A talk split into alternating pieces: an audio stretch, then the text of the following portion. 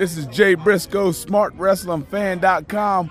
Y'all incestuous union consorts better tune in, because I listen to this excrement all the time. SmartWrestlingFan.com. Tune in. Female canines.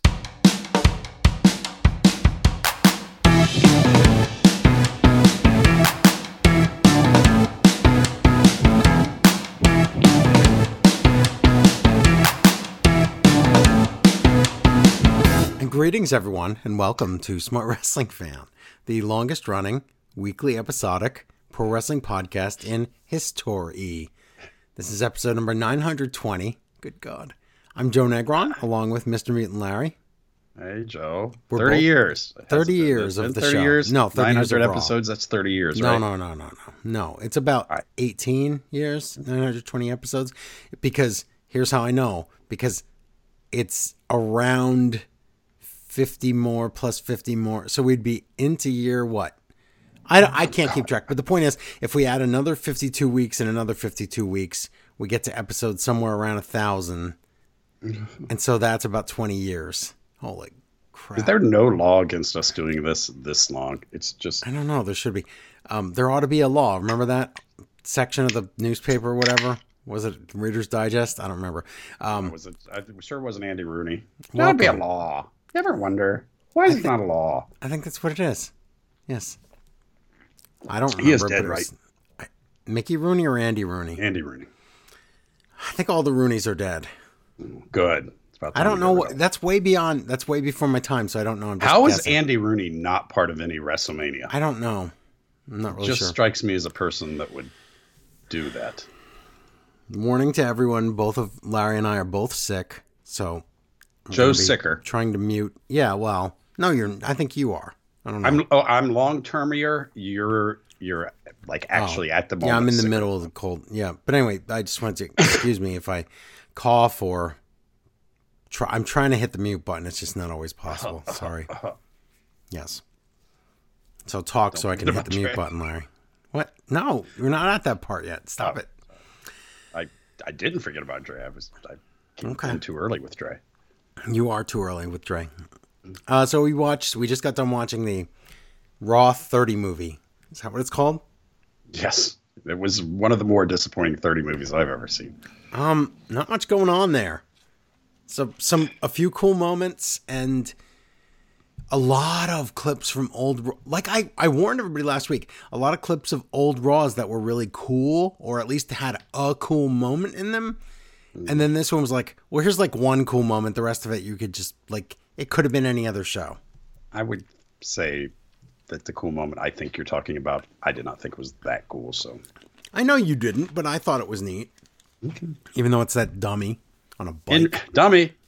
I like dummy. It was dummy and it was dummy on a bike, but I still liked it. Dummies. Yeah.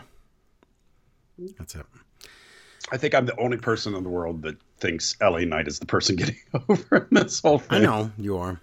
I know. But, well. And that's okay. And okay. And that's all right.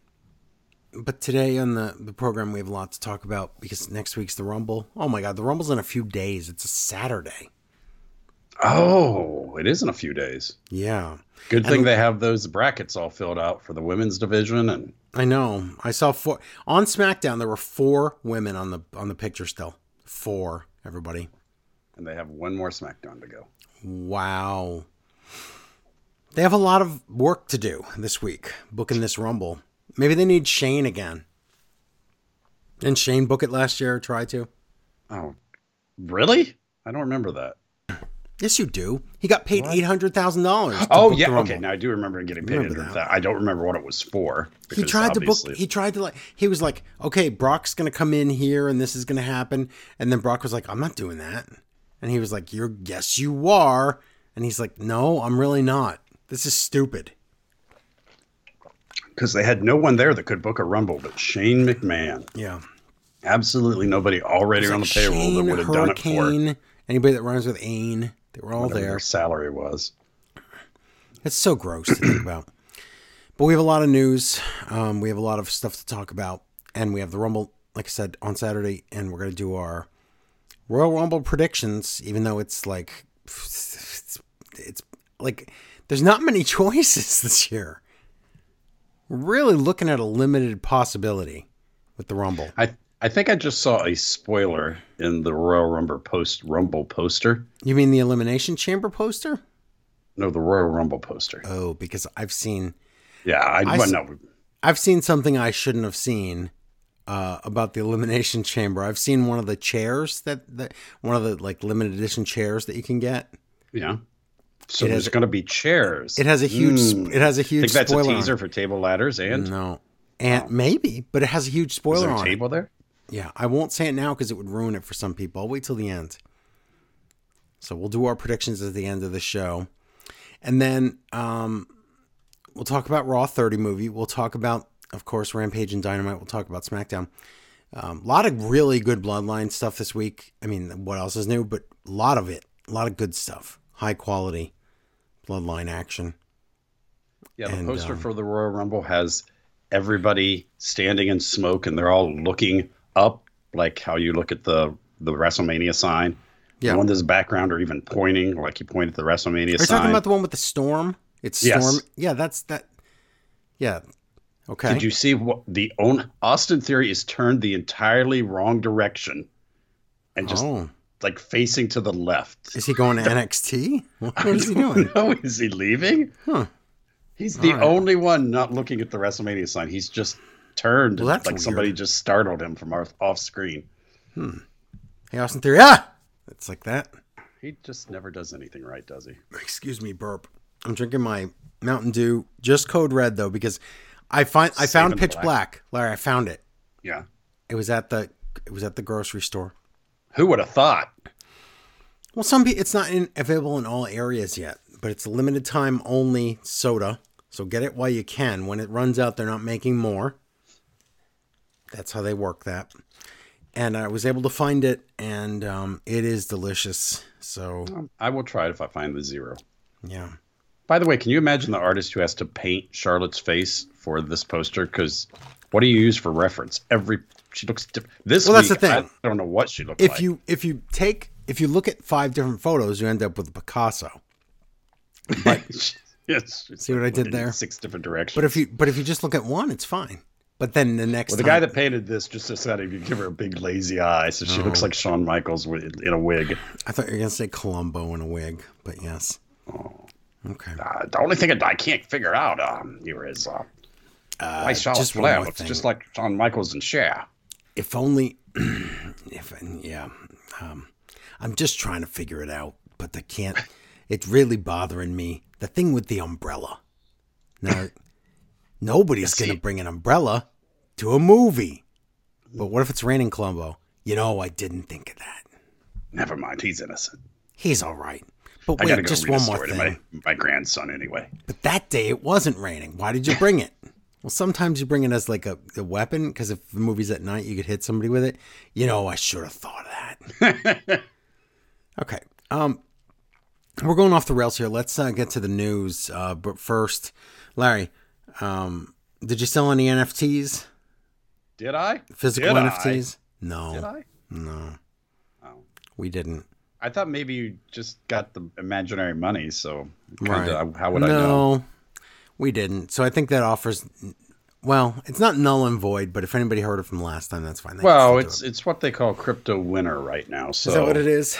I think when it's crypto spring, we'll be all right. Except it wasn't a crypto. It was a real one. I was making a physical NFT. But I'm making a crypto one. So it's like the Loch Ness Monster. I see. It's NFT-ology. Ooology. Is that what it is? Scriptology. I see. Whatever it's called. So... if you want to support the show, we have our website open for you, patreon.com/smartwrestlingfan. There you can find a plethora of goodies and different levels that you can pledge, and then you get your stuff, and it's really cool. So do that. Yes. And if you would like to donate to help us pay the bills, like our hosting and all our other things that we have to somehow pay, we have many of those, and they never stop because we never stop.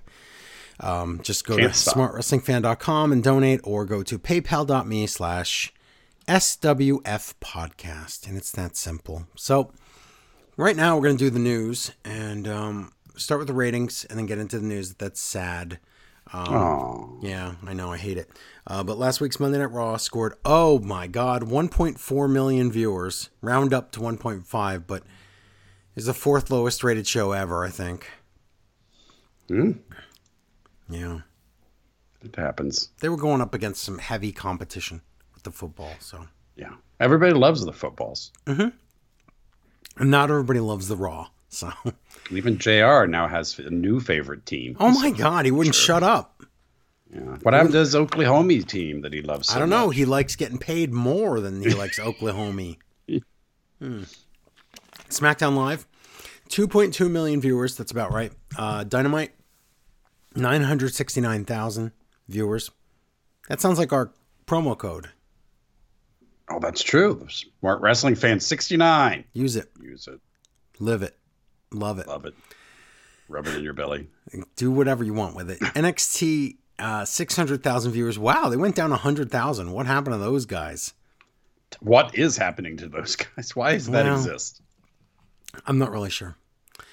AEW Rampage, 464,000 viewers.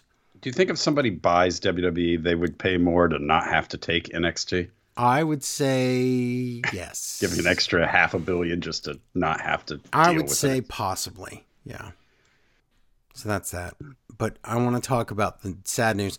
Ring of Honor's Jay Briscoe died in a car accident.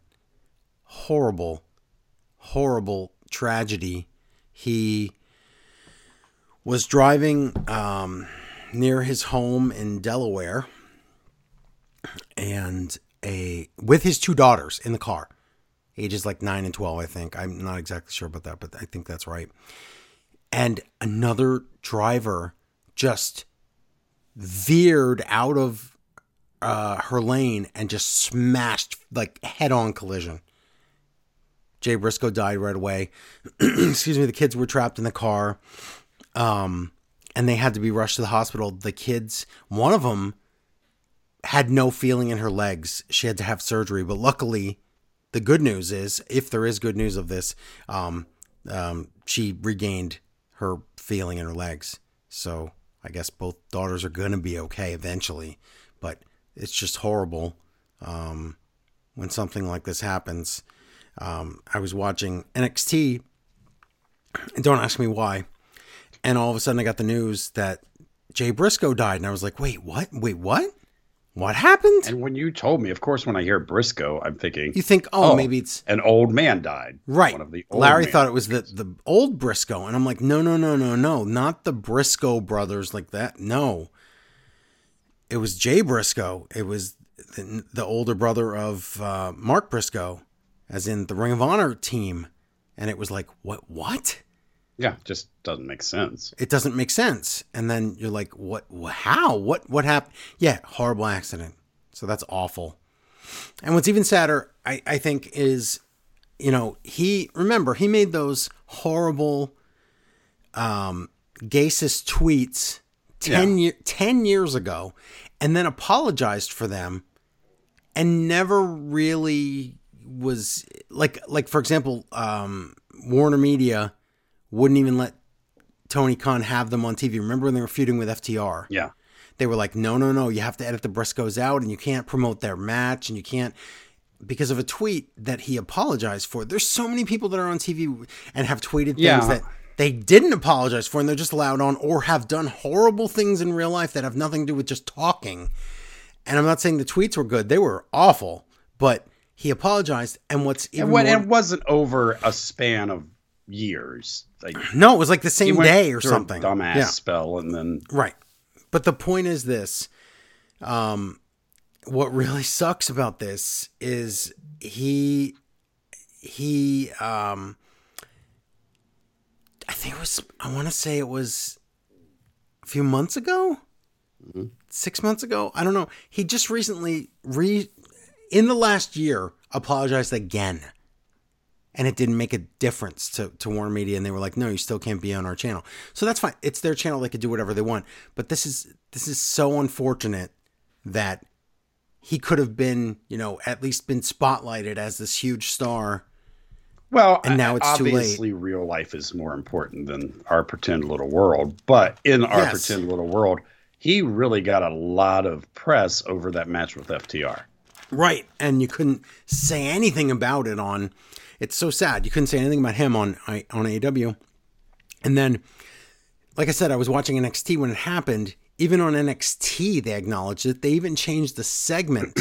They were going to do a funeral. This is crazy.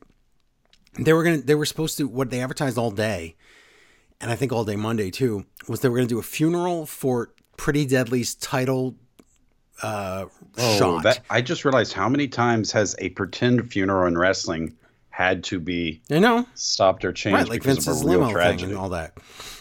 How bizarre. Exactly. Excuse me. So the stars are not aligned for that. But they were supposed to do Pretty Deadly's title shot funeral, meaning they keep getting chances to get a shot, but they keep blowing it. So New Day was supposed to come out dressed like for a funeral, and they were going to have, they were going to say goodbye title shot and all that. And they on the fly changed it. And they even mentioned Jay Briscoe passed away on NXT. They even, the New Day came out, they did a different segment, but they were still wearing the nice clothes that they would wear to a funeral. So that was interesting, but that's when I learned about it. And then the very next day, of course, you have AEW Dynamite. They shot the show and they were able to put the tag at the beginning that said, Jay Briscoe in memory of show, but they had to do a separate taping to do a Jay Briscoe tribute show. As in, if you remember, when Brody Lee died, they had a whole episode about Brody Lee. But with Jay Briscoe, Warner would not let them. Excuse me, Turner Warner, whatever it's called, Combo Meal, would not let TK do a Jay Briscoe tribute. And I think that's the saddest part of after obviously him dying, but this is the saddest part is that's where we're at, is they had to do a Ring of Honor thing that's going to end up on YouTube instead of something that we could have seen, on live TV, which is what all the wrestlers wanted to do and what TK wanted to do. So that sucks. Yeah. Nothing was happy there. No, but I am glad his daughter sees. And that's the thing, right? Get better. So if there's anything good about this, it's exactly. It's that it's a terrible accident, but the daughters are going to be okay, and that's good. And hopefully everybody can, begin the healing process and all that, but it's still just it sucks. It sucks when somebody young dies. It sucks when again, it was somebody that was trying to get a second chance. And isn't that what the whole point is? If you screw up, aren't you supposed to be able to have a second chance? Well, if someone screws up and you don't give them at least 1 second chance, are you any better than people who screw up? Exactly. And that's the thing. So, and I'm all for punishing people when they say something stupid. Of course. Or you should, because there should be repercussions, obviously. And if they continue to say something stupid, and that's the worst, told right? Who they are, but. And exactly, and then that's the worst. But anyway, that was the big news of the week, and very very sad news. But then we have other horrible news. Do you want more horrible news? Sure, who doesn't?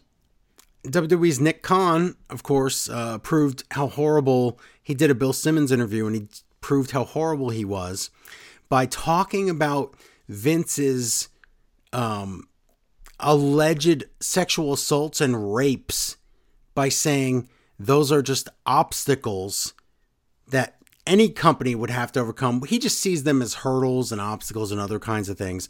And they're just push those aside. And it's just like any other business. We're just going to have to push those out of the way, and then everything will be fine. We'll be able to sell the company. And he said, what did he say? I don't want to misquote him, but then again, I don't even want to bother to go look again, because I've read this article like 5 times because I was so sickened by it. But he basically said what Vince did back then. It's like, I don't think things that happened back then should we shouldn't be able to then like judge them against the rules of, I'm saying this wrong. What happens, what's okay in what's okay or not okay in today's society. So he's giving Vince a pass for this. Yeah, you remember back when it was okay to rape people. That was, yeah. That's what he's saying. Those days. Yeah. So guess what? He says this in an interview 2 days later. Remember, Rita Chatterton, the referee from the 1980s that was suing Vince McMahon for $11.75 million in damages. All of a sudden, Nick says, we got to put this obstacle aside. Vince pays off Rita again. I hope. Where did this money come from? Or since now he's the boss, he could just hide that again? Or... No, it's one of those things where you pay one lump sum and then you end up paying her for years after. Yep. Yeah, but I'm saying just... whose money is it? Remember, last time? I think it's WWE's. I don't think it's Vince's. Jeez. And I think Vince pays the so here we are back. It's just so gross and so, oh my God. Certainly is not increasing my enjoyment of the product. No, but at least Vince is gone from WWE. Oh wait, he's not. Oh, he's back. Oh, that's right.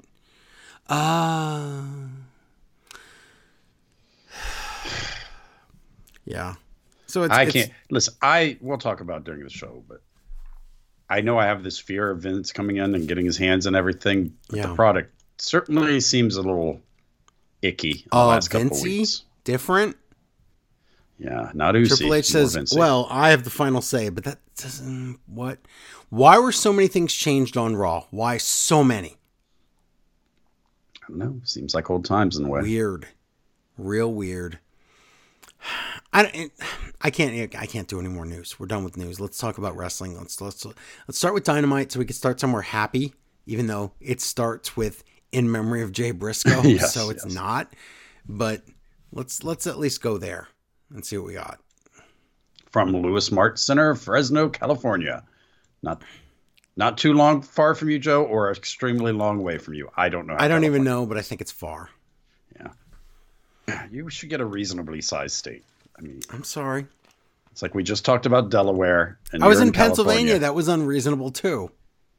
Well, yeah, Pennsylvania just is a square. Ugh.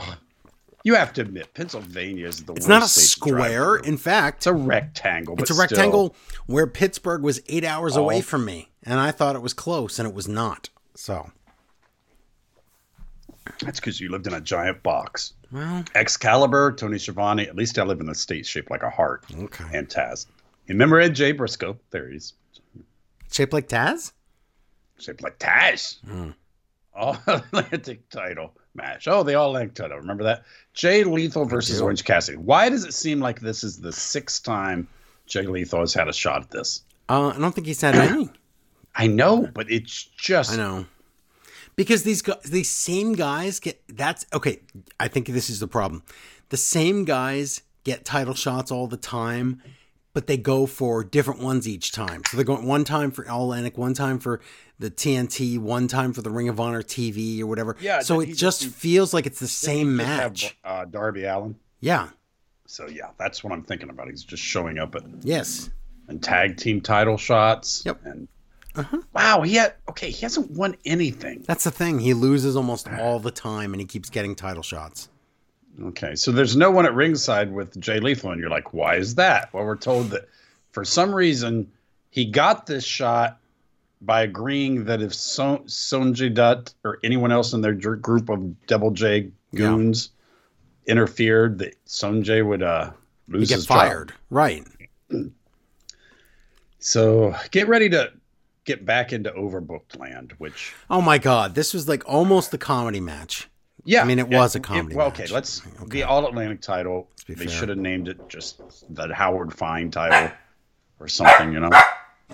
Yes, that's what I say. Bark, somebody's bark, at the door. Bark, bark. I'm just going to ignore it. You keep doing the review. I'll just be quiet. Yes, you're very loud. I know. But Devil J, Satman Singh, and Sanjay Dutt are in the crowd. They bought tickets or something. And Dan Houser is dressed like an usher, demands to see their ticket, going to throw them out. Best friends come down. They have real tickets or whatever.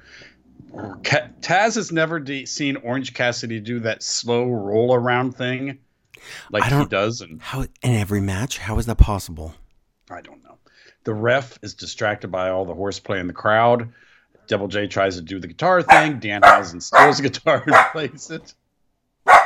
And that lets Cassidy win the match. And at this point, I wrote overbooked, but it was fun. It continues on. Because they do this thing about how, Sting comes out. Sting? No, Satman Singh tries to attack the best friends. Oh, we got to stop him. Double J, we got to stop. But then Sanjay Dutt gets so upset, he's going to fight, but you got to stop him, save his own job. And Taz goes, oh, there's lots of moving parts in this match. So, yes, overbooked city. Oh, my God. Then we talk about Darby and Kushida, which came out of nowhere, and I'm like, okay, I guess Darby just makes matches. Top Flight versus the Young Bucks. And Taz says, when you're taking that move, because that's how wrestling works. Taking that move. When you're taking the dog out to poop. Top Flight looks great. They got a doomsday device, but the Bucks tried to do the trigger thing, but they miss and bump into each other, and Darius gets a roll-up. So, yeah, Top Flight beat the Young Bucks. Wow. Pretty impressive. I liked it. The Younger Guns come out, and they say they made Acclaim popular, and they gave them their dad, so they should be the real stars. They get beeped or bleeped. Billy saves the Guns from being beat up by Everybody Loves Acclaim, and Billy says, that's it. Next week, we're going to sort all this out, and Billy storms off. So, we'll see what happens with Dad. Seems weird. Like, yeah, he ran off to Raw, but he got there too late. Yes. He turned into Kurt Angle. Did you say? He said it was family therapy time. Yeah. Okay. Did he mean the DX family? No. No. Renee has Hangman Adam Page. This segment I liked a lot. Yeah. The whole show was fine. But I liked where this is going because I have no idea. Although I'm sure there's another match, but still. Right. Renee says, Moxley despises and cherishes you. Ooh. I don't know if she was talking to him or herself, but still. And then Hangman says, yeah, I won that match. That's great and everything. But I have personal goals I want to take care of. But, I don't know, maybe. And she's like, okay. And then they pretend the interview's over. Oh. The camera goes off, but it didn't because we're still watching. He's like, hey, Moxley is he okay? Didn't mean to hurt him. And she says, oh, he's always hurt. Don't worry about it. And Hangman goes, I was hoping, could you tell him that, never mind. This is awesome. So yeah, so I want to see. It's reminding us, he's not one of the bad guys. Yes, he concussed Moxley, but that was just for a, an eye for an eye kind of thing. No, he's kind of wonderful. A lonely guy. And he's very lonely. He wishes he was back with the Young Bucks and Kenny, and he wishes he didn't hate Moxley because he really doesn't hate Moxley, but he's still upset that he got Moxley concussed him to the point where he couldn't remember his own son's name. But yet he didn't. But then once he did that back to Moxley, I think he feels bad about it. So this is awesome. Yeah. It makes you wonder what he's thinking, and you're going to tune in to see. Really good. I think he's gone outside. I think he left. Speaking of thinking, Jake Hager thinks he likes his hat, and he's going against Ricky Starks. The Jericho Appreciation Society's here. It's kind of a weirdly short match. A spear, and Ricky wins and runs away before everybody can beat him up. Yep. Tony has the Jericho Appreciation Society, most of them. Mm-hmm. Next week, they're facing Starks and Action Andrade. Or Andrade, either one. Andrade.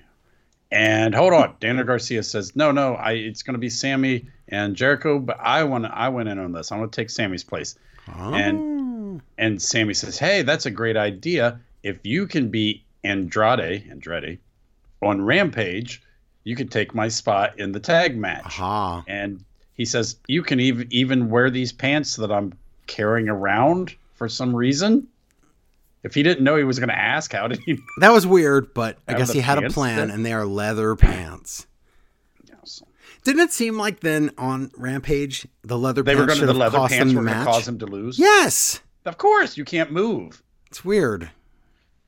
He like tries to move his crotch around and it gets rolled up or something. I kind of wish that each week is never going to happen, but Sammy, since he's in charge of Daniel Garcia, that he would make him one part of Jericho each week, and then until he turns Garcia into like this Jericho-clone. I mean, that's just what I want, but that's that would so be fun. And honestly, Garcia's lost all his momentum anyway, so he sure did.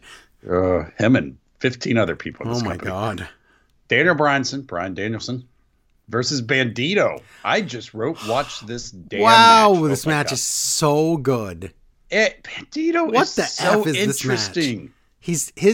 Bandido's style is great, but him and Brian matched up perfectly. This match is fantastic. Yeah, remember when you would watch WCW and see luchadors and you're like, this is a different kind of wrestling. You're like, that's cool. That was Bandido. But imagine this is like a almost perfect version of that. And it's like, wow, why is this guy not like the main event all the time? He's so different and unique in how he works, but yet he works with people. Yeah. He's not so different that it doesn't work with your regular wrestlers. Yep. MJF comes on the Tron after Daniel Bryan wins with a running knee. Yeah. And MJF just says dumb stuff about Daniel Bryan being a dragon, but he's a monster behind his mask. This was not good. Yeah. But whatever. Yeah, I know. Speaking of things happening, Saraya is with Shida. She's all mad. Shida, you screwed up our match. And Tony Storm says, don't you yell at Shida. She's always been a good friend. Oh. And I rate, these are not faces. No. So let's see what happens. There's something wrong here. Renee has the embassy. Remember the embassy? You don't. Wow. Joe does. Everyone else doesn't. It was Prince Nana and others, right? Yeah. But one of the others was Brian Cage, remember? Remember they were Tully Blanchard's Enterprises? So many people have just disappeared. Yep. Well, the whole deal is Brian Cage is going to wrestle Daniel Bryanson next week. In that whole thing, Daniel Bryanson has to keep winning. MJF comes in. He says, hey, Cage, I'll give you a bunch of money to break Daniel Brynson's arm right here on camera. Weird. Can't be legal. And then he gives him money, but then he slaps him. And then MJF says, hey, what about the money? So he stops choking him and says, so yikes. Whatever. Okay. It was convoluted nothingness for nothing. MJF is teaching Brian Cage about hate, which Brian Cage was always kind of mean and hateful. That's true. It's a story. Tony Storm versus Willow Nightingale. Okay. I write, how is this a face? Willow Nightingale is facey face. Mm-hmm. Tony Storm is supposedly a face. Yeah. They talk about Britt Baker and Hater. They call them the AEW Originals. And I say, that doesn't sound like heels. Uh-oh. That makes me want to cheer them. Yeah. And then Shida comes out, and she's got a kendo stick. And I say, are we going to do this whole thing again? But while I'm thinking all that, Saraya does a roll-up, or Saraya? Saraya cheats and just goes on the apron. Yeah, and then Storm rolls up and holds the tights, right? Yeah, so it's double cheating. What? Yeah. Yeah, that seemed weird. And then Saraya attacks Willow, and they beat her down. Shida stands there and was like, hey, I was just getting ready to be evil. What happened? What the? Ruby Soho runs down, makes a save. And again, Shida's just watching saying, I'm confused. Right. But she can be confused. That's fine. But wow. Way to fix this. If this isn't that, they did a good job fixing it because it didn't make sense. Saraya kept cutting these offhanded heel promos, and she's supposed to be a face. It didn't make any sense. So, hey, if you want to do the WWE, ex-WWE people versus the homegrown people, that's fine. But that means that Ruby's going to have to turn, though, and I don't see how her theme song really makes her a heel at all, but whatever. It's fine. Ruby Soho. Oh my God, that would be really bad. That would be a terror. Whoa, I can't believe someone hasn't said that yet. So many reasons they did. And remember Ruby Somehow? Remember they've said the things. That one woman was like very angry. Christmas Ruby Ho Ho. Yes, I know. That was so mean. Really bad. Because she's Jewish, you see. Ethan Page. Yeah. I think it's supposed to be Stockley. not Shockley. Stokely? Stokely, yes. Ethan Page, Stokely have a video about how they're going to get Jungle Hook and Boy and all those people. Jungle Hook and Boy is awesome. Yeah. Takeshita is getting interviewed, and he said, wow, it was great to fight Brian Danielson, but MJF was a jerk, and I want him now because he's a Japanese word, and the Japanese word is Japanese butthole, so he's a Japanese butthole. It's amazing. Yes.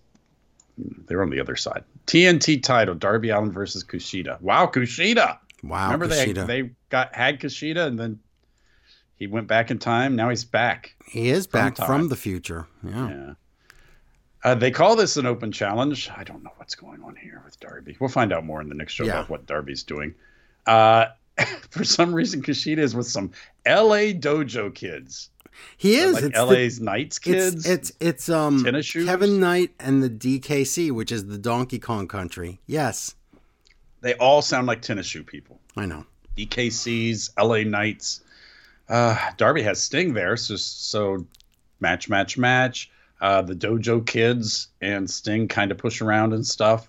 Last Supper, Darby retains, and they shake hands. But the match I'll probably never see Kushida again. That's true. But wow, another really, really good match, and just wow, Kushida's good. I don't know what you do with him. Yeah, I don't. You don't do anything with him. He goes away now. So, but Bandido, wow, Bandido was the standout on this show. Yeah, has he ever not been the standout when he's been on AEW? But wow, like for Luke, he busted his nose with that mask. That looked so good. I know. I don't know, like injuries, but that was very cool. When they go out, they say talk about Jay Briscoe. So that was nice. Mm-hmm. Let me see if I have. It's not a bad show. They fixed a lot of problems, but again, AEW is the world where people kind of just fade away, and then they come back and fade away because it's just too crowded. Goats appear and fade away. Goats appear, man. Fade away. Goats appear. You mean ghosts? Fade goats. Fade away. All right, let me read this one. This is, I'd like to eat Liz Taylor. That was what? A friend of mine, Werewolf of London. I'd like to meet Liz Taylor. He thought it said, I'd like to eat Liz Taylor, and I think that's such a better line. Okay, it is. Ian writes in, and he says, Dear Smart Wrestling Friends, it would feel weird writing about anything this week apart from Jay Briscoe. I wasn't the Ring of Honor diehard that some people were, but whenever I did see their pre-AEW shows, the Briscoes were a distinct and consistent highlight. They were innovative, they worked as hard as in front of 50 people as they did in front of 2,000, and they could pair with any opponent. When AEW started, I was shocked the Briscoes weren't among the first tag team signed. Obviously, later I discovered it was because of hateful things Jay said, and for which he later apologized. But at the same time, there was a Briscoe-shaped hole in the division. Wow. Like in the Looney Tunes? AEW purchasing Ring of Honor filled that gap. And their string of matches against FTR ranks high in the list of the best matches in match series in modern wrestling. Oh, those three. I watched all three of those matches. I watched all three of those pay-per-views. Those matches were freaking amazing.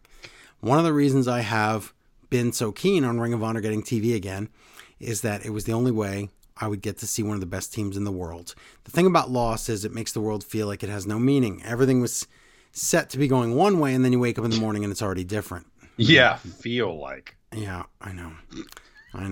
Exactly. All the things we're expecting are over, and it's up to you to make your own meaning again. AEW have had one tribute show to Jay already, and I know, and I know there will be others.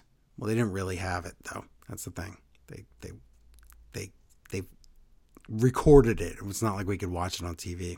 It's going to be on the internet in a minute or something. But the best and most lasting tribute would be to rebuild Ring of Honor, make it the home for tag team wrestling it once was, make it stand on its own two feet, a show made as fiercely its own thing rather than an AEW spillover. Do it for Jay and do it for the people who would have loved to see him work there again. Thanks, Smart Wrestling Friends. Ian, yeah, I mean, the opportunity is there. It's just, we just have to see what happens. It's not as easy as it sounds, I think the best thing about the Briscoes was they were committed to a gimmick, yet really were talented. Like, to look at them, you wouldn't think that they had that much talent. Yeah. And it was a gimmick they just stuck with. I mean, they were that Briscoe brothers. Yeah. There was one Briscoe brothers, and they were it. Yeah. Yep. I have, let's see, other emails, but they're general, and AEW Women's Division. How about that one? Unmasked Masked Man writes in. We didn't read this, did we? Dear Smart Wrestling Fan host, I want to recognize AEW when they realize something isn't working and they fix it. Oh, okay, good. Saraya and Storm have not worked as faces for a while. I've hated when they've been on TV. Turn them heel fixes this, and I'm so glad that it's them turning heel instead of Shida. Exactly. Shida should be frustrated and be on the side of the originals. Exactly. Also, do you think Red Velvet will be the one to beat Jade for the TBS Championship? Oh, God. I hope not, because that when I watched it, and it better not. And I hope not, because Red Velvet's not over. I don't think that would work at all. You need somebody that... I don't think people even know who she is. She is background material. I know. I think her reign has run its course. I thought it was interesting to create a title in order to create a star. And I was all for that, but I don't see any improvements in the last months. Her character isn't developing. You're right, is she stagnant? Her in-ring has been gone. Oh, he uses that word. Has gone a bit stagnant, in my opinion. Yes. And that's the thing. She's plateaued. With as much talent on the roster, they really need this title to be more of a mid-card. Can anyone realistically win this kind of title, like the TNT title? Really... I want to hear what you think. Thank you as always. See, Unmasked Masked Man. I thought exactly I wish I was like that when I was watching it. And the only thing I could come up with to fix it is I would almost have Jade be... I've defended this title for all this. I haven't lost. Have her just relinquish the title and say, I want that women's world title. And start working her way up to that. I would be fine with that. A story there. I would be fine with that. The only thing about that, Larry, is that you have the chance to take someone like a Willow and make them. And I understand Willow's evolved in another story right now, but you have a chance to make someone huge, and you'd be kind of wasting that if you just had Jade give up the title. That's all. Yeah, but I honestly think once she loses that title, no one's interested in Jade.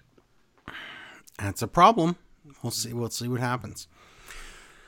More generals. We'll read those later. So let's move on to SmackDown now, I think. Good, right? Because I have forgotten a lot on SmackDown. I'm sure you did. With me, I didn't forget because I didn't watch it until Sunday, if you can believe it. Oh. Excuse me. So it's more fresh in my memory, but I took a lot of notes. SmackDown Live from Detroit, Michigan. And some SUVs arrive in the back, and it's the Bloodline. All of them, including... Roman Reigns. Sammy's in a good mood, and Reigns looks like he's not amused, and he won't fist bump Sammy. So something's up here. We'll see what that is in a little bit. But tonight we're going to have all the first round matches of the tag team tournament to declare new number one contenders to this SmackDown tag titles only.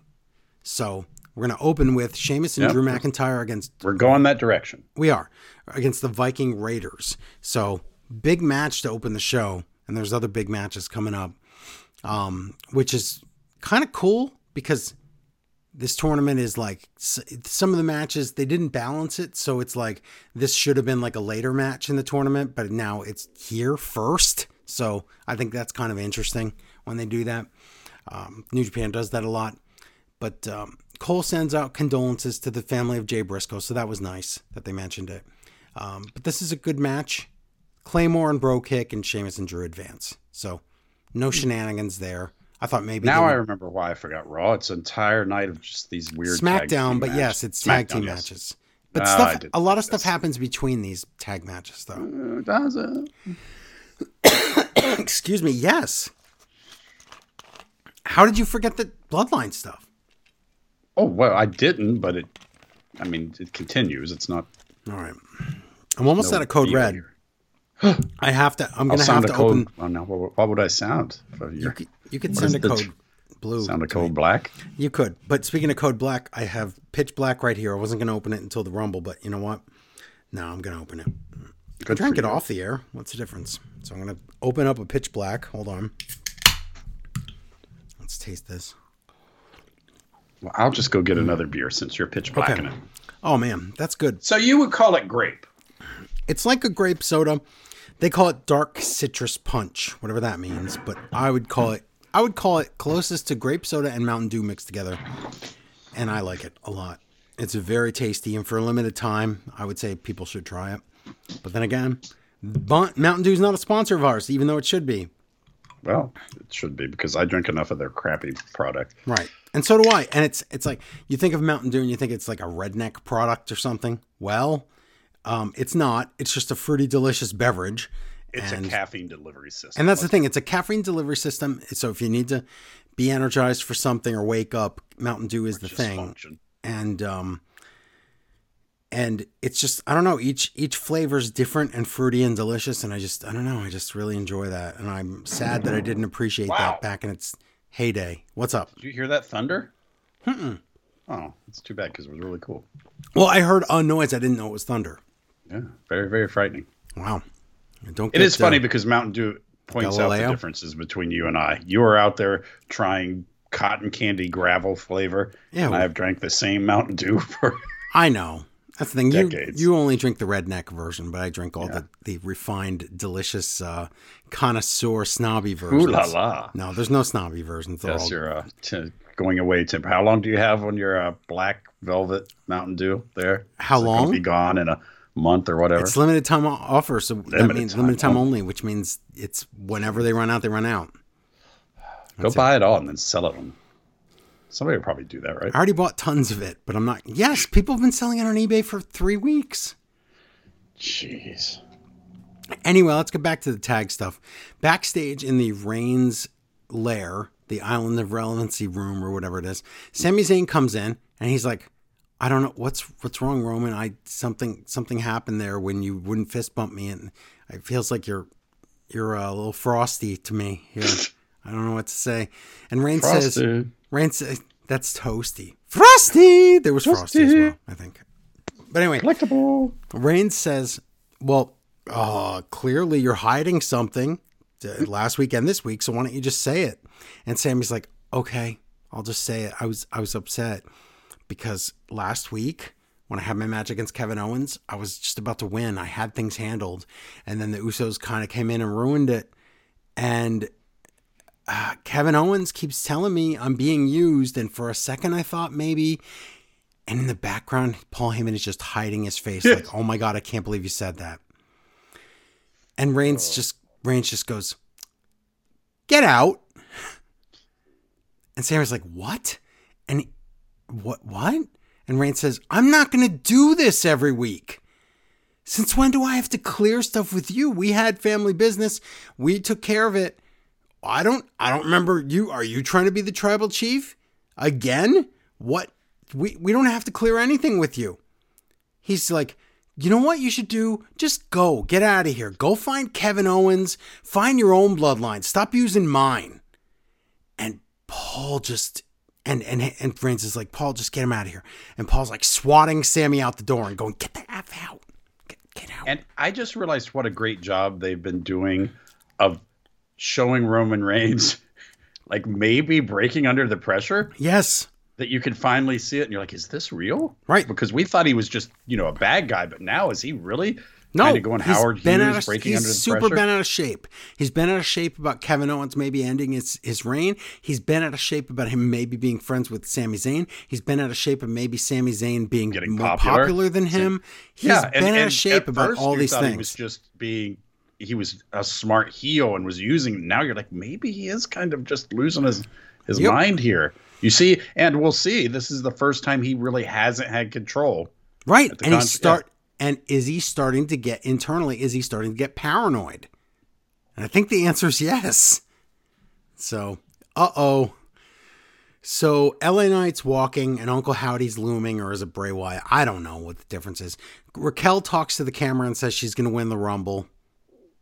Do you believe that? No. I mean, it's not impossible, but... She's the biggest, right? Supposedly, they tell us. Yeah. Rumble is in one... What happened to who? Dewdrop? Oh, She's got to come back for the Rumble. They got to have somebody. She's claimed she's at home, but doesn't have visa issues, but, I mean... Then why aren't you here? I don't understand. So I don't really know.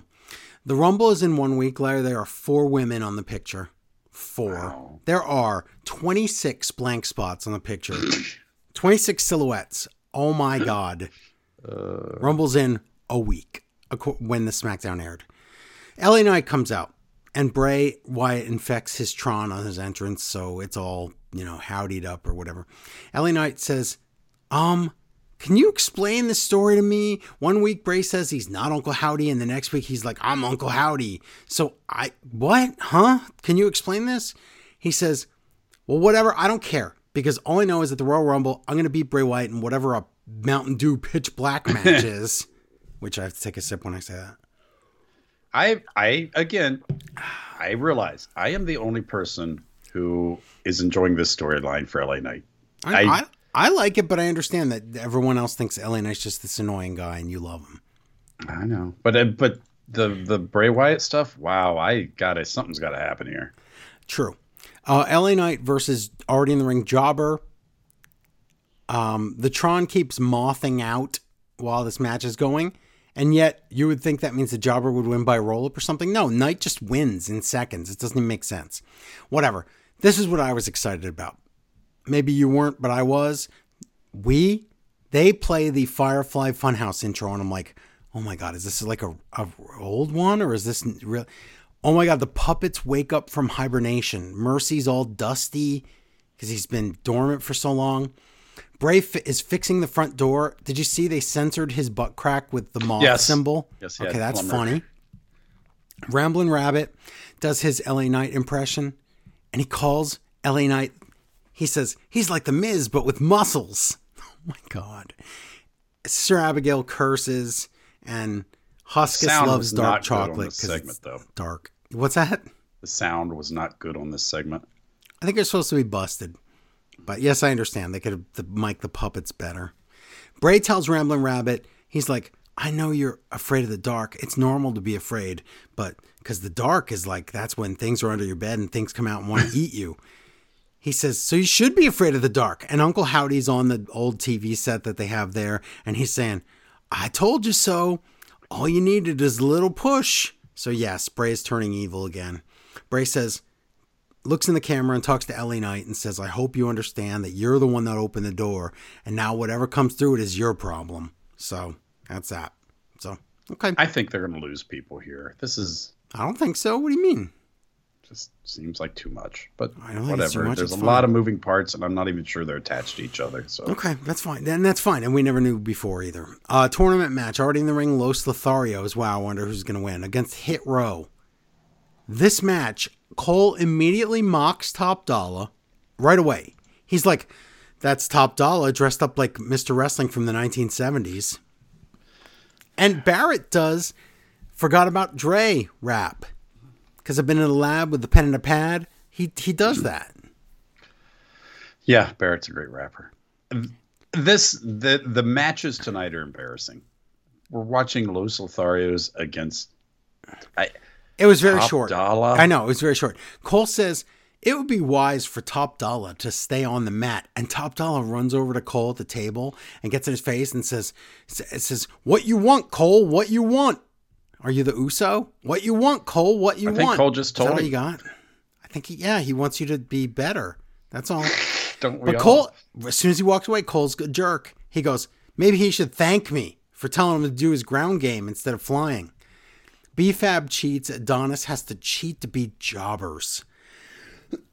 Excuse me. Hit Row advance. So next week it's Drew and Sheamus against Hit Row. They're not going to have Hit Row beat Drew and Sheamus, are they? I don't know what holding pattern Drew and Sheamus are in, but okay. I don't know. Well, Drew and Sheamus, I think, as a team are over. It's weird to see the rest of the Brawling Brutes just right. Wouldn't you think Drew and Sheamus should win this? The whole tournament? Because I think they should, yes. Because they're the only over team. If you're just putting the SmackDown titles, tag titles over, and you can just take those off the Usos by themselves. I mean, it's the most believable. Cody returns at the Rumble match. We already knew that. The graphic says, Flair for the dramatic. Charlotte is next, and that's a lie. Backstage, Braun Strowman talks to the camera about the Rumble, and he doesn't say he's going to win. He says, get these hands. So there you go. You can check Braun Strowman off as guy that's not winning the Rumble. Did you ever have him checked as guy who was winning? Nope. Charlotte comes out. He and Ricochet will probably put each other off and then hug. Right. That's true. Remember last week I said they forgot to play Charlotte's new music? Yeah. Yeah, they did, because this week they played the new one again, and 2 weeks ago they played the new one. But this last week, for whatever reason, they just played the normal one. But the music is garbage. It's not for a face. Charlotte's painful. She's painful. Listen to my notes. She is not likable, it says. She calls out Sonya, who is a racist character. The racist Sonya comes out. Okay, I hate to downplay racism, but forget the racism. Yeah. Oh my God, she won't go away. Is she's the only other woman in this company? If there is a Karen in wrestling, it's Sonya Deville. So Sonya comes out. She says, I deserve a title shot. This is bad. Charlotte says, you are... Charlotte says, let me tell you, you are a star. What is this? She is trying so hard to be a face, and she just doesn't know what it's... I get it. I figured it out. Charlotte says, maybe I'm not the arrogant, entitled one you are. So by comparison, we're juxtaposing Charlotte with one of the only people worse than her, and that's supposed to make us like Charlotte? I guess. That's horrible. Why do they need Charlotte to be a face ever? Because they need to switch it up for a little bit before people turn on her. She can't. It's just she is the most unbelievable face I can think of in recent history. On Raw, she's so awkward and weird. I just couldn't even take it. I couldn't take it. So Charlotte wants a match now. She's like, okay, I'll wrestle you. And Sonya goes, no. What? Remember last week when she got into a fight and was like, I'll do anything to get another match so I don't have to go in the Rumble? Sonya says, unless it's a title match. So Homeless GM comes out and is like, what? I told you not to do. And Sonya attacks Charlotte and runs away. Who is this for? Sonya and Charlotte. It seems like Sonya Deville is now the WWE's version of someone who has a Make-A-Wish thing and she just gets to do anything she wants. Is that what it is? Okay. That's fine. She's had so many shots and she's on TV so much and there's nothing here. No. Roman Reigns is still mad about Sami Zayn. And Heyman says the funniest line. He says, I've never liked Shmuley since day one. Heyman says, but look, I'm the wise man. That's why you hired me. I'm going to give you some advice.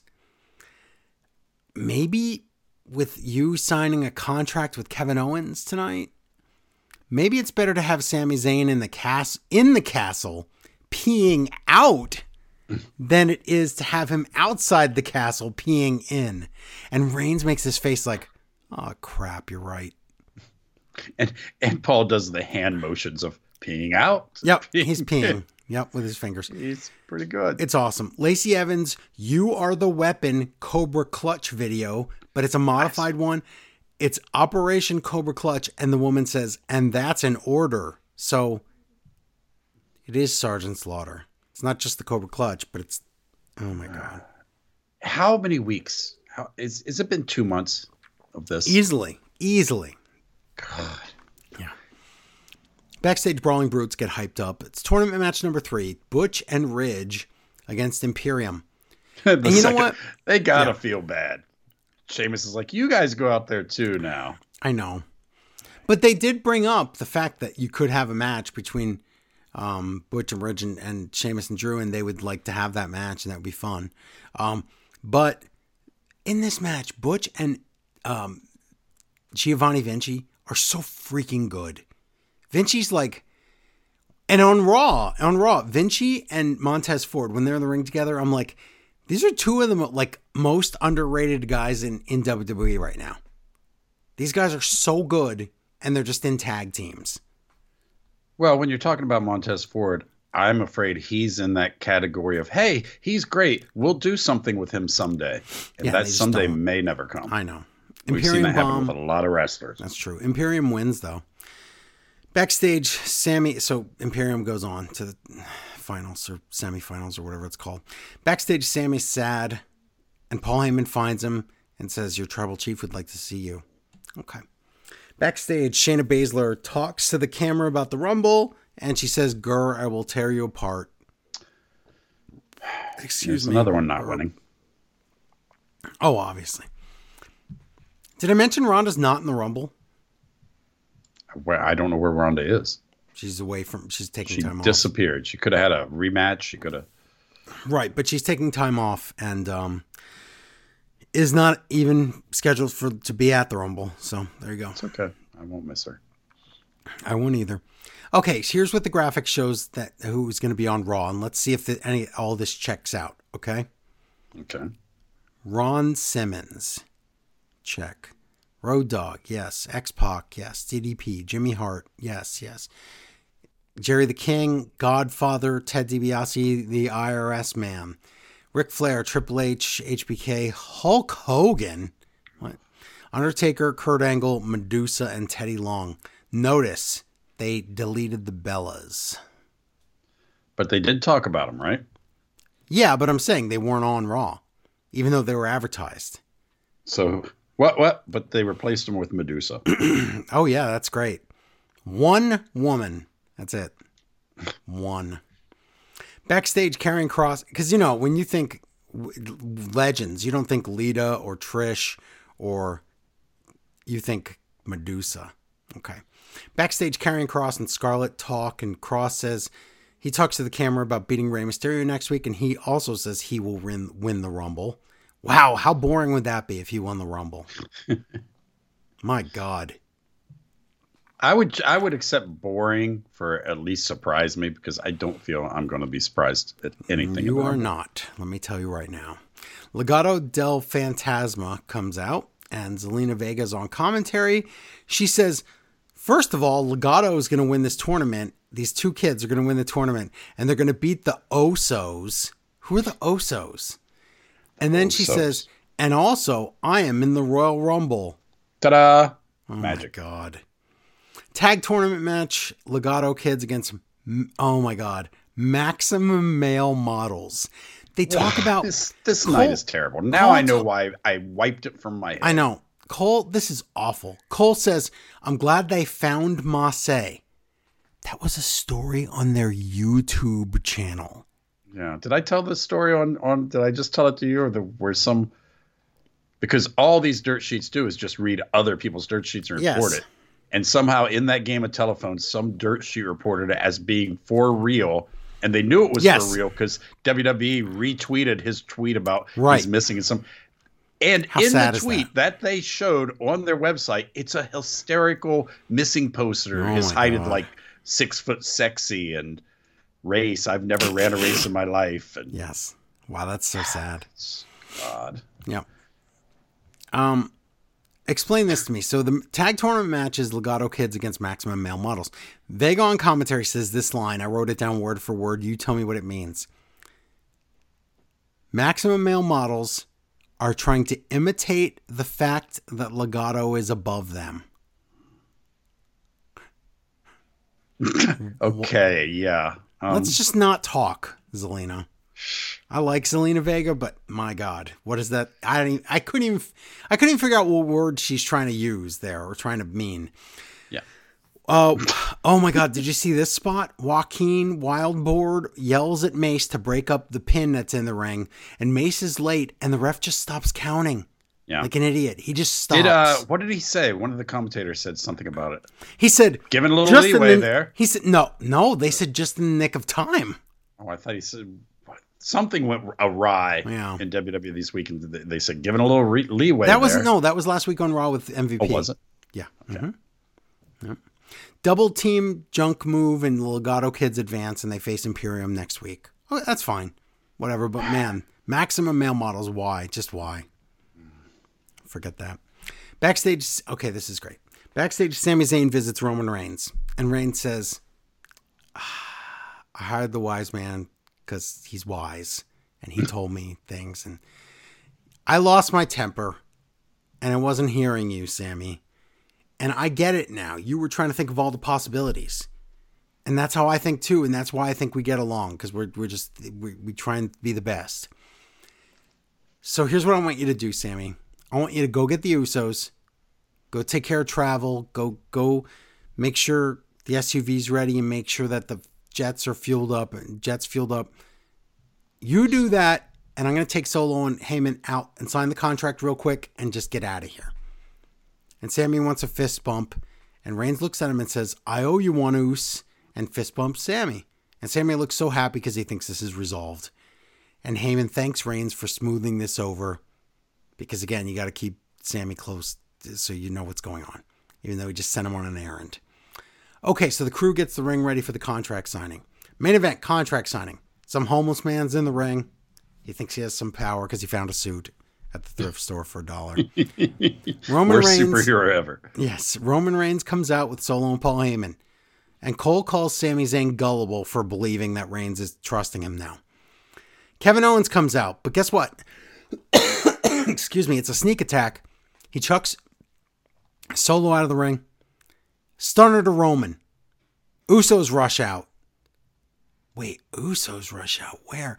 Wouldn't they be with Sammy trying to... Owens fights them off too. Owens throws Reigns into the ropes, pop-up powerbomb through a table. And the whole time Heyman is screaming, "No!" Kevin Owens goes after Heyman, but he just grabs the contract and signs it. Now Sami Zayn runs out. He looks right into Owens' eyes. Owens smiles at him and just leaves through the crowd. Uh-oh. Yeah, and this was the first time it really looked like Roman Reigns has lost control. Yeah. Usually, even if somebody's fighting, but this was total out of nowhere. He was really surprised. Everything went the wrong way. That's right. So Roman's going to be very angry. Yeah, that's right. That's correct. If I asked you for emails, would you say I don't even have it open? Is that what you would say? I would say I would lie and say that it didn't work, but the reality would be I didn't have it open. Oh, okay. You spoiled me, Joe. I know. Why do we have so many emails? This was terrible. This SmackDown was terrible. Well, they're just general. That's all. Oh, okay. Because WWE has taken a few steps back. And I don't know if it's because we have to just be bored because it's Road to WrestleMania, but I've not been as excited about the product in the last 2 weeks as I was a month ago. Okay. Well, this is nice. This one's from Silent Servant, who has been a long-time listener of the show. And, we don't always see eye to eye. I'll just say that. Yeah. Silent Servant can be that guy, if you ever watched Quiz Show, that's like standing outside the phone booth and you're just trying to make a phone call. And he's like, hey, it's you. Can I get an autograph for my wife? Why can't I get an autograph for my wife? Hey, I got an autograph for my wife. That's you, Silent Servant. Listen, I'm not saying that's bad. I'm just saying... Just calm down a little. But anyway, he's standing outside a broken phone booth with a quarter in his hand. It's weird. It's in the 1950s also. Nah. But he says, this is nice though. This is nice. He says, I've been listening to this podcast. I buried him and now he's going to say a nice thing about us. I know. He says, I've been listening to this podcast for about 15 years. I know there are 3 things that are certain in life: death, taxes, and Smart Wrestling Fan. Joe, Larry, I'm forever grateful for the hard work and dedication you put into the show every week. The control pad may be gone. Fishing trips with Rock's father might be over, but nothing stops you from doing what you do, Joe. Like Thanos, you are inevitable. Oh, but Thanos is dead. We're both sick today. He did this the right time. We're both sick and we're still... That's a good point. We could have just pushed the show off. Here's to many more years of Smart Wrestling Fan. I honestly can't imagine if I opened up my feed and didn't see a new episode. Truly, Silent Servant. Thank you, Silent Servant. Like I said, we're not always... Face? Maybe. We're not always on the same page, but thank you for the email. I appreciate it. Okay, so... let's move on here, and we'll do Rampage real quick. Oh, let's do Rampage real quick. One. Yeah. From the Lizzie Mart Center, Fresno, California. Wow, that's just right next door to you, right, Joe? No. It's Rampage Babies. Mm-hmm. I wanted to enjoy this. First off, I didn't enjoy AEW as much as I could because both feeds I had to watch that had the commercials. Oh, the commercial ones. You like the ones where you can hear all the stuff. I see. But what made me even more sadder is Excalibur, Tony, JR, and Chris Jericho. Wow. This is not working for me at all. Yeah. JR is bad enough, but JR and Chris Jericho. It's a bad combination. It really is. Jungle Boy versus Ethan Page. Okay. Jungle Boy jumps around. Remember how Stokely and Page own Cassidy. Yeah, they own Hardy, and I don't understand. They own the Private Party so long and ago Hardy. Yes. So why is this a story now? I don't know, because lives on Dark. Then some reason during the match, I guess Ethan Page gets that special hit where your opponent gets dazed because Jungle Boy is suddenly dazed in the ring. It's like for Mortal Kombat. A good 4 minutes, but he doesn't finish him. No. But it looks like Matt might help cheat, but then Hook walks out. I did like this part. Page tries to do a pin and hold on to Matt's ponytail. Yep, that's funny. For leverage, but no, he loses it, and Jungle Boy rolls up Ethan Page. Okay. The heels yell at Hardy and say, "We own you." And Hardy says, "I'm trying to be your friend." And they say, "Prove you're a friend. Let's do a tag team match with the Hook Boys." Okay. And yeah, so I guess that's going to be a match. That's fine. Yeah. Tony has Ortiz in the ring. And Ortiz says, "Eddie has lost his mind. He's trying to hit women with chairs." And his parents would be so sad about that. Yes. And then Eddie comes out with a chair. And he says, Ortiz says, "What are you doing?" And Eddie says, "I'm going to hit you with a chair." And he does. Whoa. This is a weird, I don't know what this is, argument that I don't understand. This is a feud. I don't know how we already got to Eddie hitting Ortiz with a chair that fast. It's a bit over nothing. This is one of the most over nothing feuds I've seen in wrestling. Well, it's supposed to be a psychological feud. That's all. But it hasn't been. No, it was House of Black has. Literally just showed up. They've done nothing. I know, but they tricked those guys. No. If that's a trick, I got a trick. Right. There's a video with Darby Allin. I don't know what he's up to. He's going to settle scores, but he's also going to wrestle people he's already wrestled. I don't know. But then the House of Black gets mentioned, but didn't we just... Aren't they busy? I don't know. Well, no, one of them's not, and that's the thing. Okay. Who's not? Rey Mysterio's daughter's boyfriend. Buddy, yes. Uh-huh. So Buddy is going to have a match. The one least believable to beat Darby Allin is going to have a match against Darby Allin. That's great.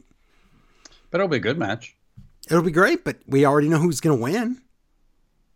Brian Cage versus Willie Mack. Wow, Willie Mack. What? Will Mack. Also get bid. Excalibur's mentions indies and JR is totally lost. Yep. Initials? What are these initials? I don't know. God.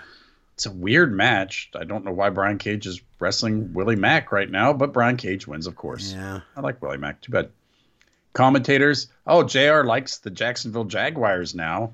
Man, they went. This was like, did they record this for like an advertisement and filler? I don't know, because they cut to the desk and we stayed like, there we forever. Sure do like the Jaguars. Yeah. I understand why. I mean, I understand it's because of that.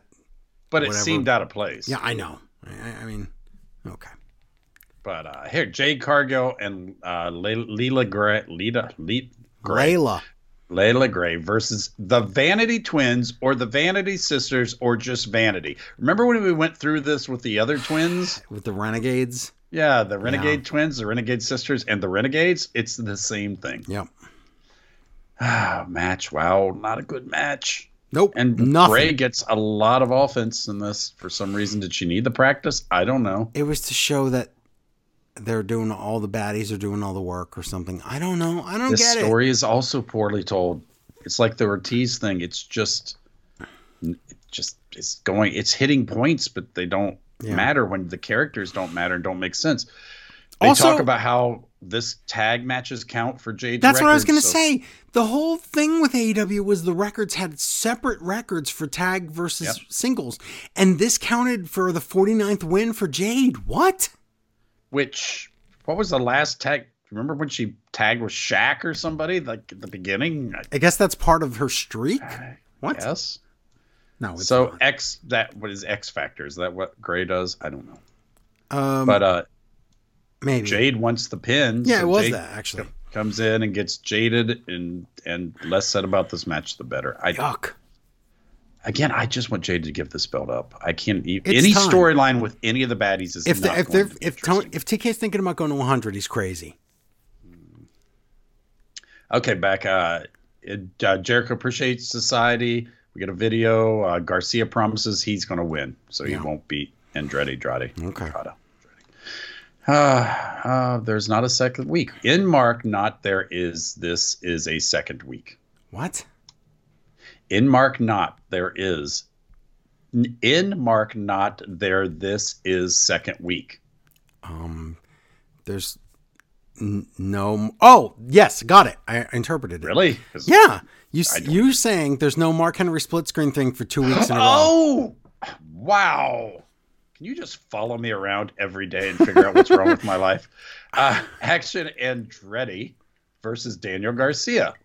Mm-hmm. Yeah, Daniel Garcia, my first line, Daniel Garcia has those leather pants on. Yep. Obviously, this is the story. It seemed like it's not. Yep. And it would be funny, and they're supposed to be sports entertainers, so it would be him doing some entertainment.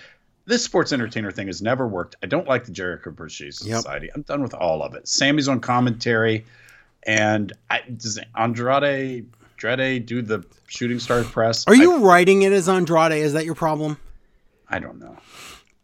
And yeah, that's shooting, why. And he wins, but how he wins like there was nothing here. Where was the thing that makes Garcia mad, or nothing. Where was the Action has a friend helping him? This was it sure was Action Andretti winning clean.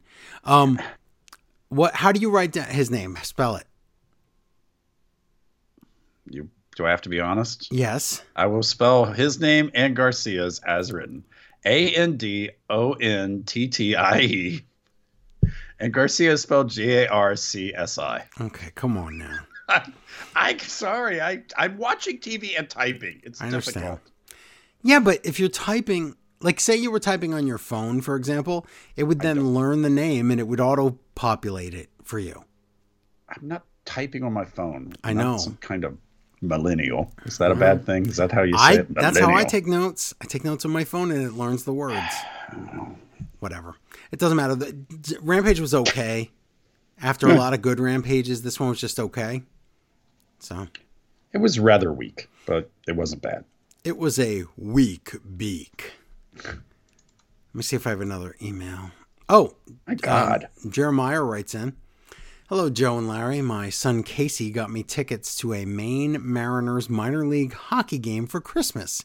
I love minor league sports. Because they're fun. They're fun to go see. That's all they are. There's no other pressure. You're not spending you just go and you have a good time. You get some snacks. You drink. You watch. That's all. Really simple. It's, quote, wrestling night, !, which means there's a wrestling show after the game. Advertised wrestlers. Oh, my God. Enzo Dirty Dango, which is Fandango from the Portland, Maine area, and Scotty Too Hotty. I'm very excited to see how this turns out. While it may be a minor league building, it once hosted Raw in the late 90s. It holds 6,000 people. So I'll guess that no more than 10% of the hockey audience stays. I can only hope that they set up the ring on the ice and it slides around for the whole show. Oh, Jeremiah, you've got to do gimmicks if you're on the ice. He says, we'll let you know how it goes. Okay, awesome. That's funny. I want to know what the gimmick was. I'd like, oh. Wow. Yeah, so at work, somebody busted a thing. It wasn't just baby oil. It was baby oil massage stuff. It was the slipperiest stuff I've ever. Yikes. So I'm trying not to be bad because God knows my job's hanging by a thread anyway. So I was trying, but eventually I had to put it on the floor and skate around on it. But that's pretty good for me. So because there is such a thing as the devil and temptation, I keep unloading the trailer, bust a box. Guess what comes out of the box? Toys? Squirt gun. No. I have the slipperiest substance known to man in a squirt gun. It was like, oh my God, it was so much fun. Wow, Larry. So I may not have a job to go back to next week. I don't know. Maybe. Depends on if people are watching the cameras. That's right. Maybe if everyone signs up to Patreon, you won't have to go back to work. Oh, wouldn't that be great? Then I could just go buy my own squirt gun and baby oil. But then I got I almost pooped myself because I got to talking to somebody about how I wanted to sneak it into a disco. Oh my God. And just, low light disco where everybody just walk by and just be like, squirt, squirt, squirt. Oh, that would be amazing. Is a disco a thing? Do you mean a roller rink? Oh, well, that would work too. Okay. Although the roller rink's usually too bright, they'd see you. Disco's kind of low lighting. Disco, is that real? All right, let's do Raw 30 movie. The disco. Okay. Are you ready? Oh, Raw 30. Wow. Yeah. This is going to be great. Okay, I can't wait to see what moments they give us. Let's see if they give us any. Okay, Raw 30 movie. Moments. Live from Philadelphia, Pennsylvania. oh my God, Real American plays, and Hulk Hogan comes out with Jimmy Hart, and his music is about the difference between right and wrong, and fight for the rights of every man, most men, is that how it goes? This is the funniest thing that could have accidentally happened, though, because Hogan says, "What's up?"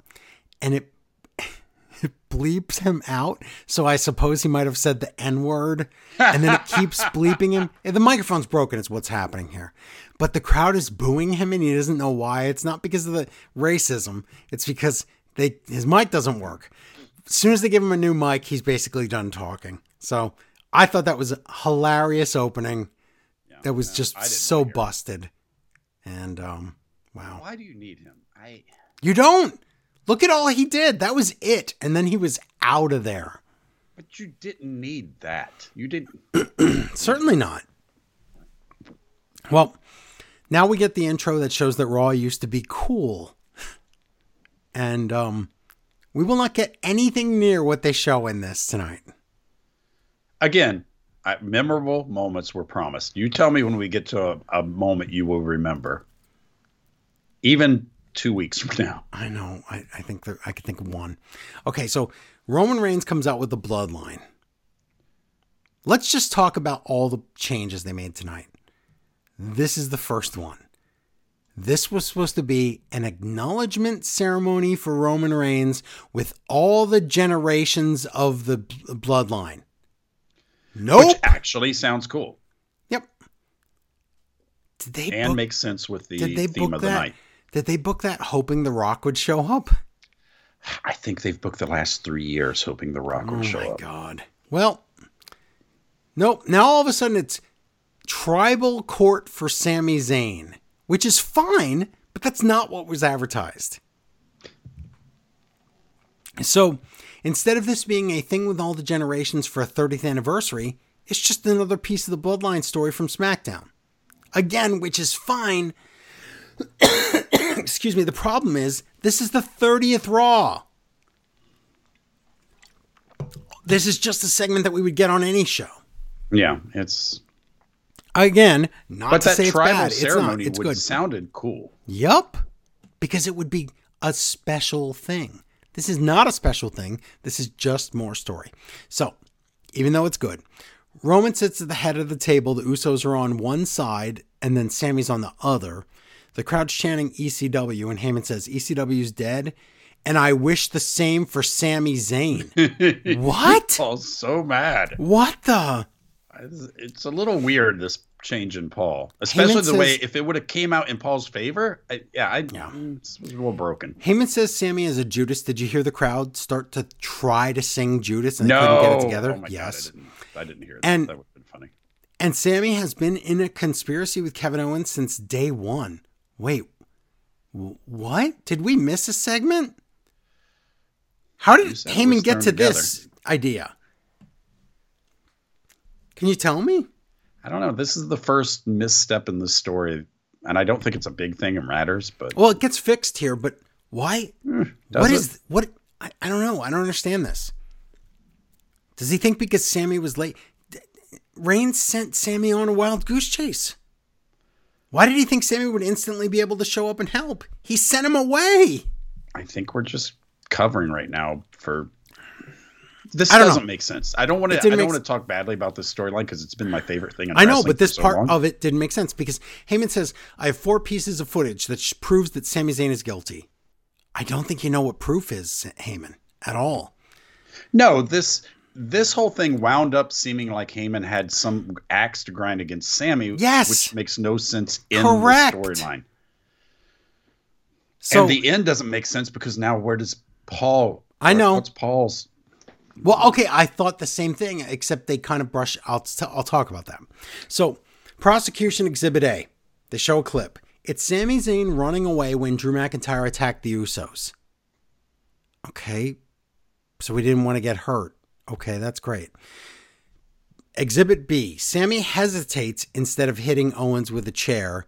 And Heyman says it wasn't hesitation, it was that they are working together. Okay. C, Sami Zayn sits on the War Games cage after the match and does the NWO for life symbol, and that must mean he's with Kevin Owens for life. What? This is such a stretch. And then D, Sammy jumps in front of Roman Reigns and bumps into him during a promo. And Heyman says that was an assassination attempt on Reigns. But in the clip, Reigns is smiling. So these are nothing. This only works if Paul's purposely picking out crazy stuff because Paul has this vendetta against him. You know when else this works? If for some reason Sammy and Owens really were working together since the beginning and they're the heels. But that's not what this is. No. You can change it to that later, but that's not what this is. So is Heyman on drugs? I don't know. I could think of way better examples than he's showing here. But Heyman says, Reigns, you should find Sami Zayn guilty. Okay. So it's his turn to talk. By the way, this segment was like 20 hours long because what we didn't mention was the first hour of Raw is commercial free. So there is a lot more Raw than normal tonight. I don't know if that's good. It somehow seems like there isn't. Yeah. Sammy says, I had a whole defense lined up, but I didn't. Excuse me. But I didn't. No, he doesn't. He doesn't. Help me out here, Larry. I'm coughing. I thought this was two good parts to this. One, that Sammy just said, I give up. I don't have a defense at all. And then they put, he yells Solo. And I was like, is Solo going to defend Sammy? But no. Right. Exactly. So. Oh, and then, wait. But first Roman is like, you don't even care enough to, fight back. And Okay, let me. I have it all in order here, so okay. It makes more sense. But Sammy does say, I did have a defense lined up, but now I didn't know how I'd feel when I came out here. And Paul, I can't believe you would say all those things you just said, and you want me to die and all that. My feelings are hurt after all the schmooly stuff. And Heyman goes, good. And he's like, and I don't understand why you think I'm trying to take out Roman Reigns. That doesn't even make sense. He says, so you know what? My defense is I have no defense. And Reigns is like, let me get this straight. You have no defense, Sammy? Really? You have so much ego. You're not even going to fight for this. You're just going to, what are you going to do? And that's when Reigns says Solo, and Solo walks over to Sammy. And you're like, he wouldn't do that to Sammy. We'll never know if he would do it to Sammy. Excuse me, or if he could have went through with it, because he starts to do the Samoan spike, but Jey Uso stops him. Remember, that's bad Uso, and he says, "Stop! Don't do it. I have my own footage." And I thought that was awesome. I thought that was really funny. Again, two things. That was the second thing I really liked. Yep. He says, "Play defense exhibit A." Here's exhibit A for the defense. The time Sammy went in the production truck and played Reigns' entrance music to distract Riddle and let the Usos win to retain their titles. Exhibit B, Sammy takes a claymore for Reigns. C, Sammy takes a chair shot for Reigns. Yes, like we're supposed to believe any of them forget this. Yeah. D, Sammy helped the Usos beat the Brawling Brutes. E, Sammy stops the ref from counting 3 and low blows Owens and kicks him in the face, giving the Bloodline the win in the War Games match. These are great examples. Yeah.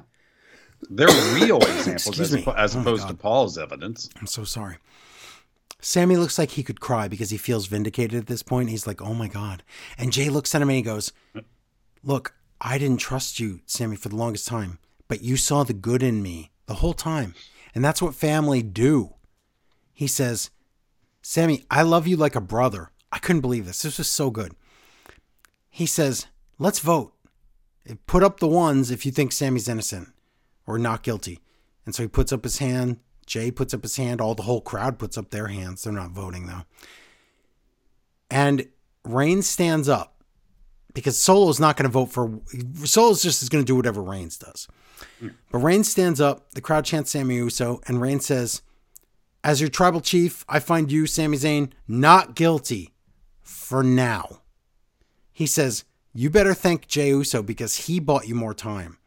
Finish tonight and then I don't want to see you until the Rumble. And at the Rumble, that's going to be your final test to see if you're really in the bloodline or not. So that's pretty much perfect, because it's like, if you're going to help me win and beat Kevin Owens, then you're in. And if you don't, you're out. And Sammy hugs Uso and their buddies. But this is the thing I thought about Paul Heyman. Shouldn't Reigns be really mad, and shouldn't Sammy not get along with Heyman after this? But I don't know what the dynamic's going to be, because Reigns still doesn't trust Sammy even after all those exhibits. Yeah, this wasn't a good step in the story. Well, we'll okay. See. Should I may just have to forget it. Should I say the spoiler now? Sure.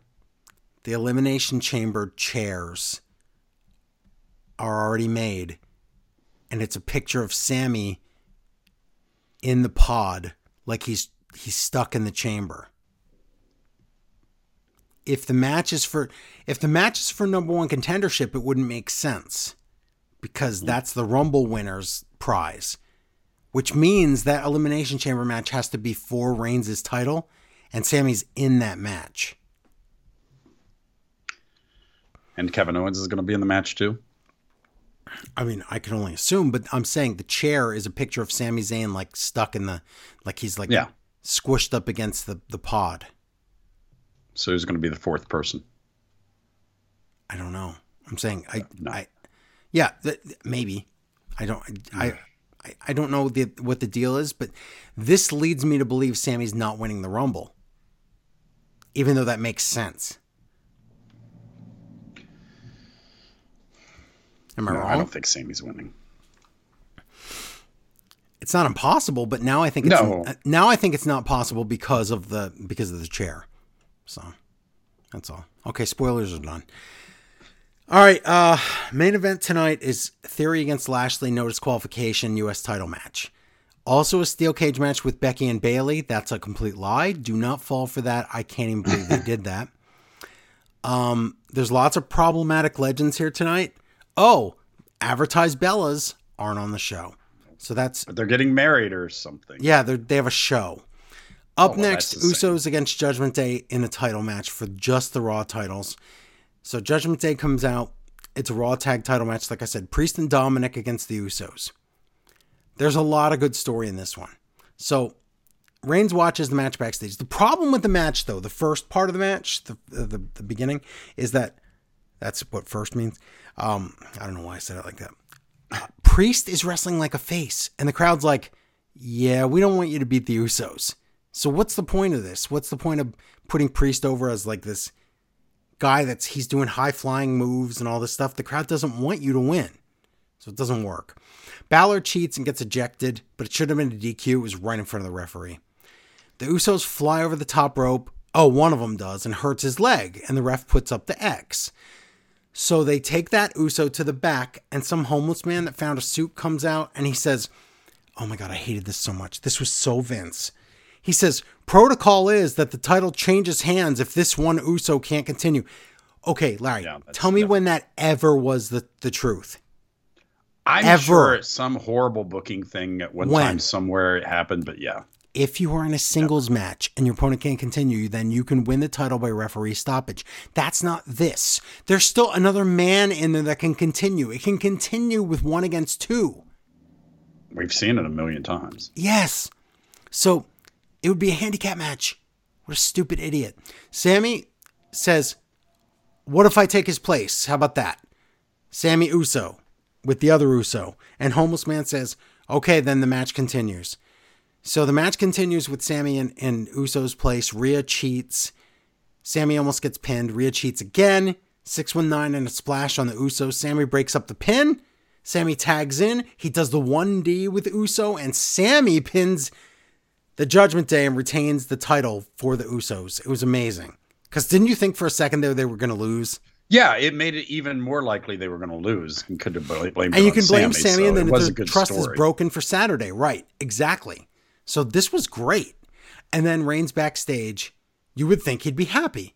But instead he goes, remember, Paul, I don't want to see Sammy until Saturday. He'd better not be at SmackDown. What a jerk. Yeah, I hope that means SmackDown is going to be just kind of a breeze by and kind of forget about what happened tonight. But we don't know. So. I don't think it is. But backstage, JBL and Corbin walking. They run into the Godfather. This was a burial of Corbin. Godfather's like, why? Who's and why? This? I mean, I don't want Corbin right, around. Right, but why would you do this? So Godfather says, who's this stooge? And he's like, it's Baron Corbin. He goes, Barry Corb? Who's that? What? And JBL says, well, we're trying to get him into the poker game. And Godfather looks at his list and says, he's not on the list. He can't be in the poker game.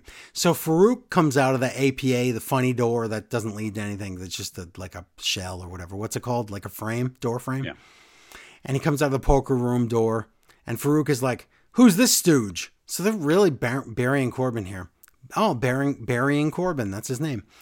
And Corbin bribes the guys to get in with, I don't know how much money that was, but it was way too much money. Well, considering you're going in there to gamble, yeah. No. And then they're like, oh, you're in. Did we ever see him gamble? Corbin? Yeah. Yeah, in every segment. No, he's sitting at the table. He's not playing. I think he is. We'll talk about them. No, he absolutely is. No, okay. Bunch of guys are playing poker in the room, and that's where half the legends are. So really, this was a lazy way to get the rest of the legends squeezed in. Oh, yeah. Because that's it. We're not going to get much other legend stuff tonight. LA Knight's in the ring. He calls Bray Wyatt an incel. Does he know what that means? I don't think so. That's a weird word to use for him. Yeah. He calls out Bray. I know you didn't like this, but I did. I don't love The Undertaker. You know, I have lots of problems with him. But I just thought this was a good moment. He calls out Bray Wyatt, but instead you hear The Undertaker's gong. And then you think Undertaker's going to come out, but it's the Biker Taker instead with the Biker Taker music. Not the Limp Bizkit version, the horrible Kid Rock version. Did they not want the supernatural Undertaker with Bray Wyatt? Why is it the Biker Taker? Because they know. Well, here's the thing. Because in the one man, dead man, showman, or whatever it is, he's Biker Taker in that. So I guess that's all. It's a promotion thing. That's the shirt he was wearing too. So Biker Taker comes out. It's like he's never ridden a motorcycle before and he can't get off of it because he's so old. It's because they give him this huge. Well, it's because it's not his. Yeah, I know. It's not even cool. And it's an old man cycle. And Graves has to pretend he's shocked. He's like, oh my God, Undertaker's a biker. And then LA Knight says, this is good. He says, I heard what you said about the locker room being soft, and I agree with you. Oh, God. You sure you like LA Knight, Larry? Yes. He's trying to be that character. He's being a heel. I know he is. He's being Arn Anderson, though, and I know that's why you like him. Yes. I like him for many reasons. I know. LA Knight sees this as an... I know you want to marry him. It's fine. Right. I had a dream the other night that I was marrying Alexa Bliss.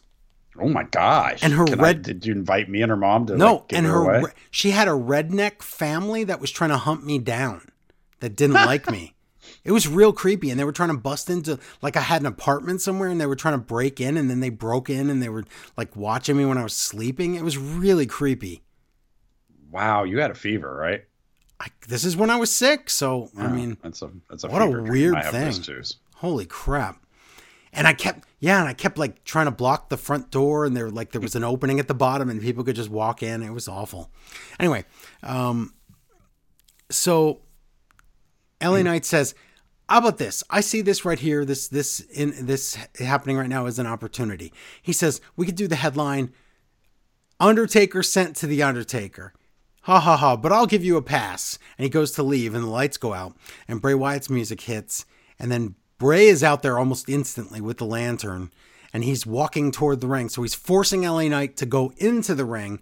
Taker grabs him for a goozle. So LA Knight is about to get goozled, but Taker feeds LA Knight to Bray Wyatt for Sister Abigail. And then after that, we get an awesome stare down between the two guys, between Taker and Bray.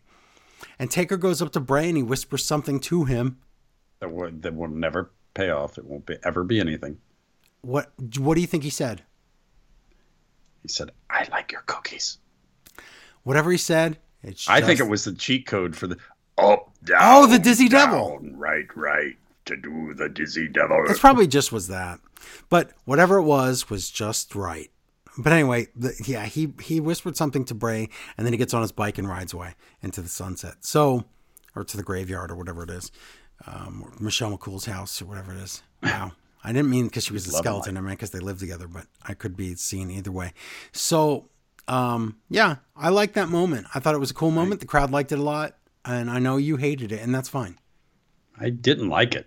I don't know if I'd go hate, but I certainly didn't think it was anything special. You don't have to like it, too, just because I liked it. I just like Bray Wyatt. I'm happy that the puppets are back. You know, that's just my thing. So, whatever. Poker game. Medusa, is that the title she threw away? Is that what she has? The pink one, she's betting? Yeah. DDP's there, and Alpha Academy, and Corbin. And DDP wins just so he can say bang. That's it. The cage... See, now, in that, Corbin was not playing the game. He was sitting there watching. I believe me, I was watching because I made sure segment, they did all the card stuff in right. In that segment, you are correct. I know. They did. Even the chip thing, DDP must know how to play poker. Okay. The cage lowers and Damage Control come out, but Bayley says, "No, lackeys, you go backstage. I got this." So here we go. Becky Lynch comes out. And right away when she comes out, Kai and Sky run out anyway, even though Bayley said, "Don't come out here." And they beat up Becky, and then they throw her in the cage. They lock the door and put a chain on it. So that's my favorite kind of cage match, when everybody's cheating and everybody's in the cage.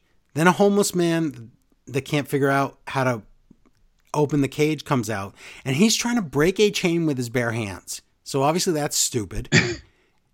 It's chained shut. Then he gets bolt cutters. He can't work the bolt cutters, as always. Finally, he gets in, but the damage is already done. Becky's dead. So Becky's all beat up. Damage Control's all sitting at the top of the cage. So this is because it's Bayley against Lita later, right? That's why, right? It's because Lita's going to, right? Nope, you get nothing. That's it. You like it. WWE claims... because the Bloodline segment with all the exhibits ran so long, they canceled the Steel Cage match. Oh my God. Wait, hold on. Raw 30th anniversary. The only women's match on the show. Am I right? Yeah. They canceled it. Is this Vince? I can believe they changed it, but they didn't run out of time. Is this Vince? Did Vince do this? It's seeming Vince-y. Here's the thing, we're out of time, but now DX comes out. It feels like we just did this. Didn't we just do this? Yeah, and remember they said someone shoot us if they ever drag us out here again? They did. Remember they said that? They did. But at least this segment will be short. Nope. This segment was so long, I can't believe the cage match was canceled. I would have rather had a 5-minute cage match than this right here. Yeah. And even though this had some very funny things in it, but man, this was long. So it was what we see every time there's a celebration. Let me explain. It's the same thing. So DX comes out and making jokes about it. It's Triple H, Shawn Michaels, X-Pac, and Road Dogg, and some guy. And I'm like, oh my God, did they get Billy Gunn? I thought it was Billy Gunn. Excuse me. He walks closer to the camera, and then I see the back of his shirt. For some reason, it's Kurt Angle. And I'm like, what? Who? They notice. They do it's the Road Dogg and Billy Gunn. Oh, no, wait. It's Kurt Angle. They're like, Kurt Angle, why are you here? And he says, I always wanted to be in DX. So that's, you know, the silly dorky Kurt Angle thing like he used to be. That's fine. He takes off his shirt. He reveals a DX shirt. HBK says, well, you have to pass a test. What, drugs and then religion? Is that what your test is? And HBK is like, are you ready? And Triple H says, are you ready? And Angle says, is that the test? So that was funny. It was very funny. That's a good joke. So Imperium comes out to interrupt. Gunther's there, and of course this is great. He calls them a bunch of degenerates. It sounds perfect coming out of his mouth. And he says, so I want you all to get out of our ring. And unless any of you want to do something about it. And Triple H bows up to Gunther like he's going to get him. And he goes, No, I'm retired. I can't. And HBK says, I'm too old. And X-Pac says, I have shin splints. And Road Dogg says, no way. I wasn't going to ever fight him. So DX has a huddle and says, okay, how are we going to fight Imperium? And they come out of the huddle and they say, Kurt says he'd fight you. And Kurt goes, no, I won't. And Triple H says, well, I wish someone would come out that was willing to fight you. And then Seth Rollins comes out.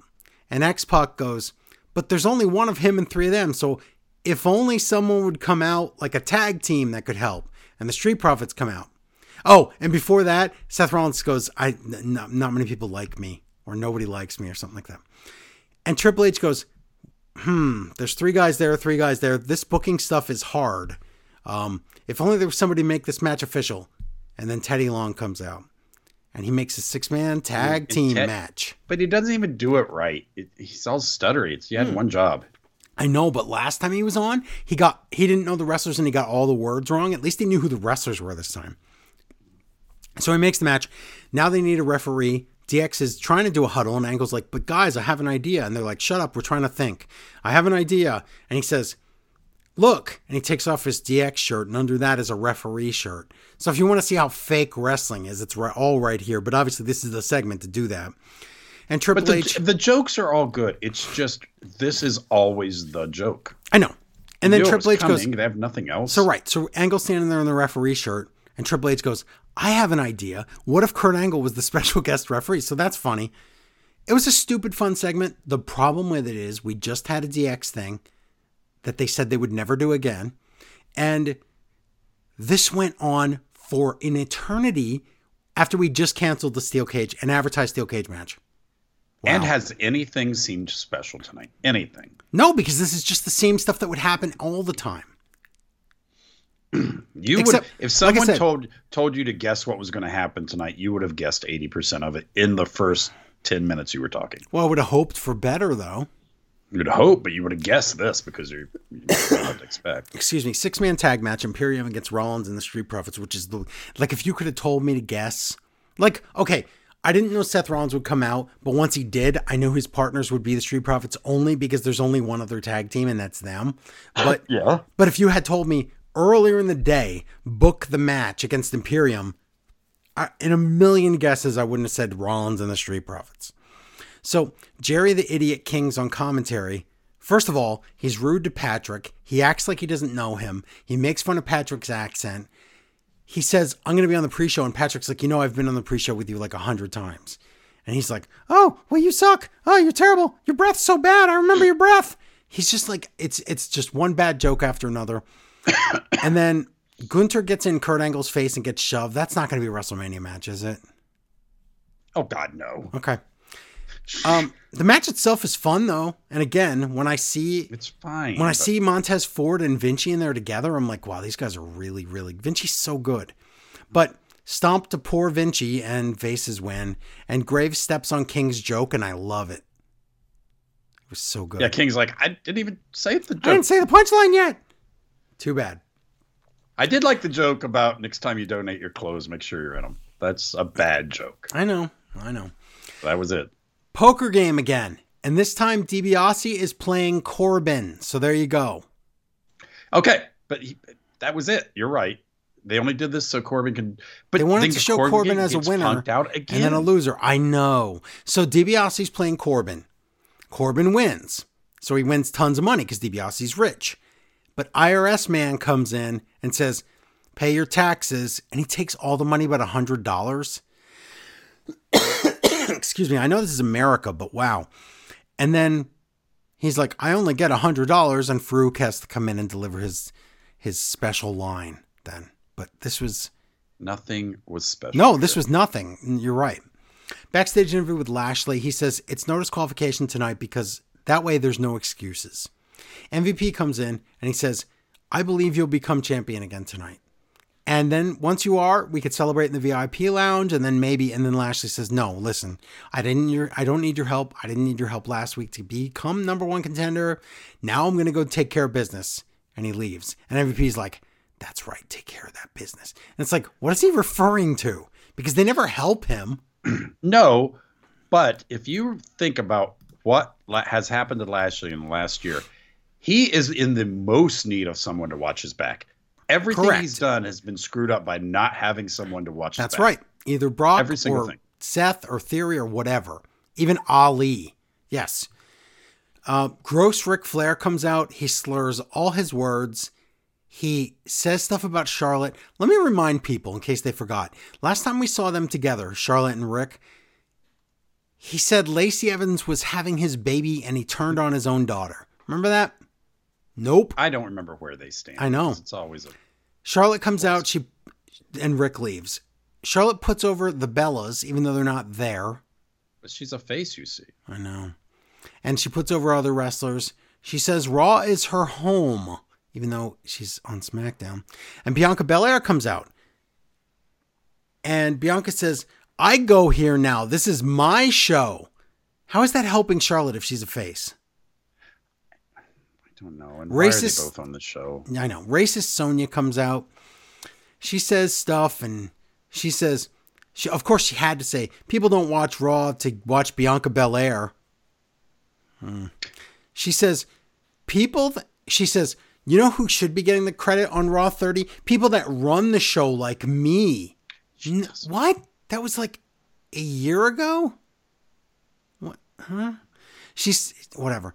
Charlotte says, okay, Sonya, you can face the champ. But by champ, I mean Bianca. And by Bianca, I mean you. Excuse me. And Sonya says, that's not what I meant. But too bad it's Bianca against Sonya. The match is junk. The crowd is dead. Sonya's junk. We go to break in the match. And when we come back, Graves goes, you know, Sonya has all the tools. And not all the tools, just the tools. And KOD, Bianca wins. Why do we need a break? Why do we need any of this? I don't know.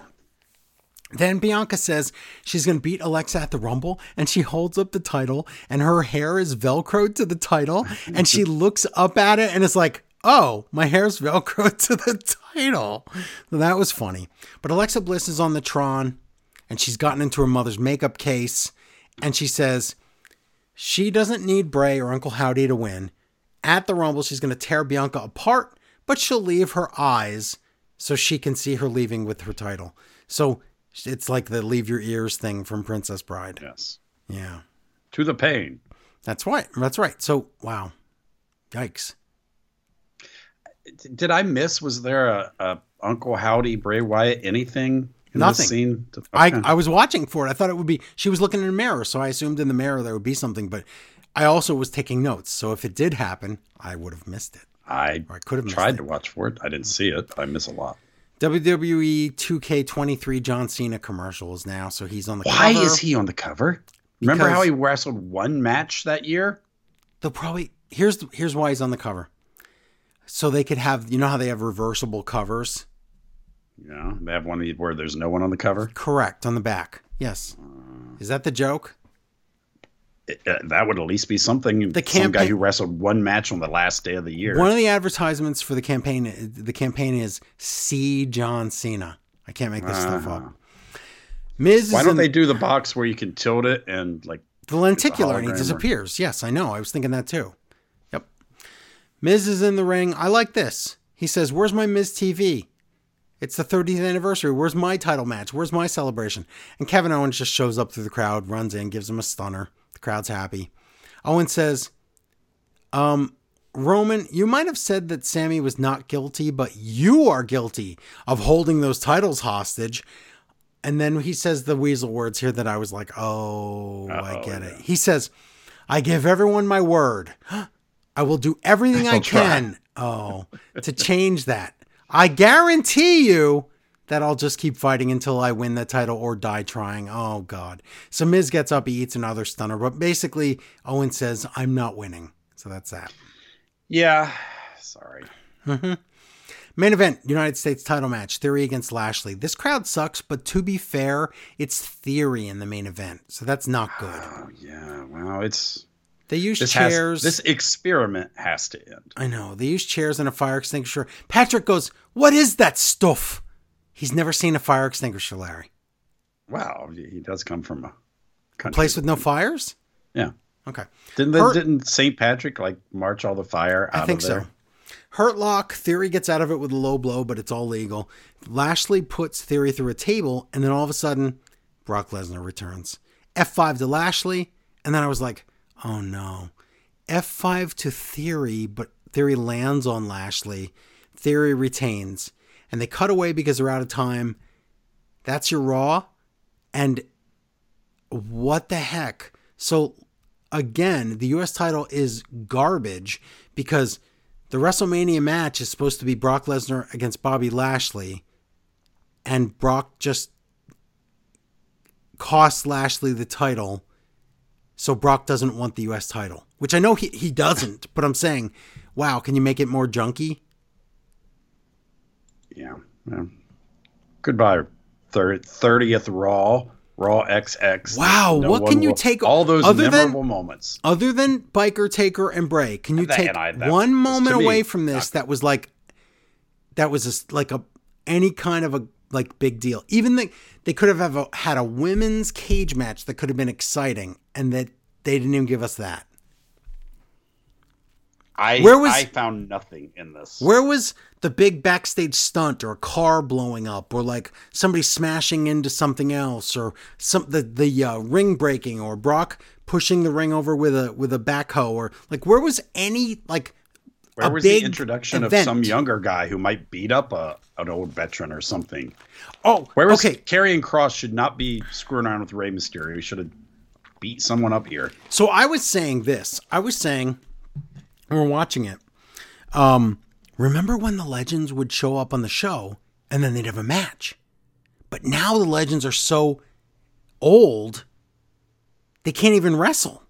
Yeah, we don't even have younger legends. We haven't made stars for so long. We don't even have younger legends. Exactly. Because which are the real legends we have? We have that are young enough to wrestle. We have John Cena, Batista, even they're not that young, but we have them and they can do stuff, but they weren't the guys that showed up. It really sucks. Yeah. How long it's been since they've made stars. Really, really sucks. Okay, let's do our quick Royal Rumble predictions and then we're out of here because my voice is just going. So, Rumble 2023. All right. So we're going to just look at the Wikipedia page and see what it says. We'll go by that. We'll call that the official word for that. So does this really not even have the matches on here? Is this a joke? Okay, they populated. No, they're here. Okay, so let's do the easy matches first. Bianca against Alexa for the title. Who you got? I think Bianca's getting stale, but I don't know where they're going with Alexa with the story. Right. So probably Alexa will lose somehow. I'll say since I was going to marry her in my dream, I'll say Alexa's going to win.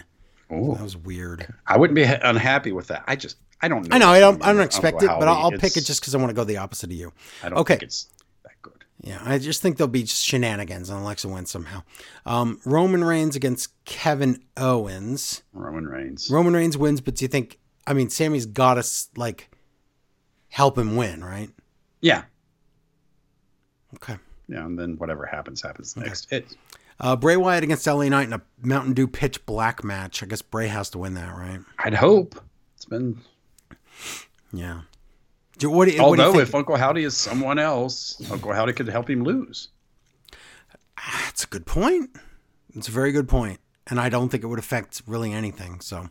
All right, now we got the men's match and the women's match of the Rumble. Now, let me tell you that there are only 7 people announced for the women's match so far.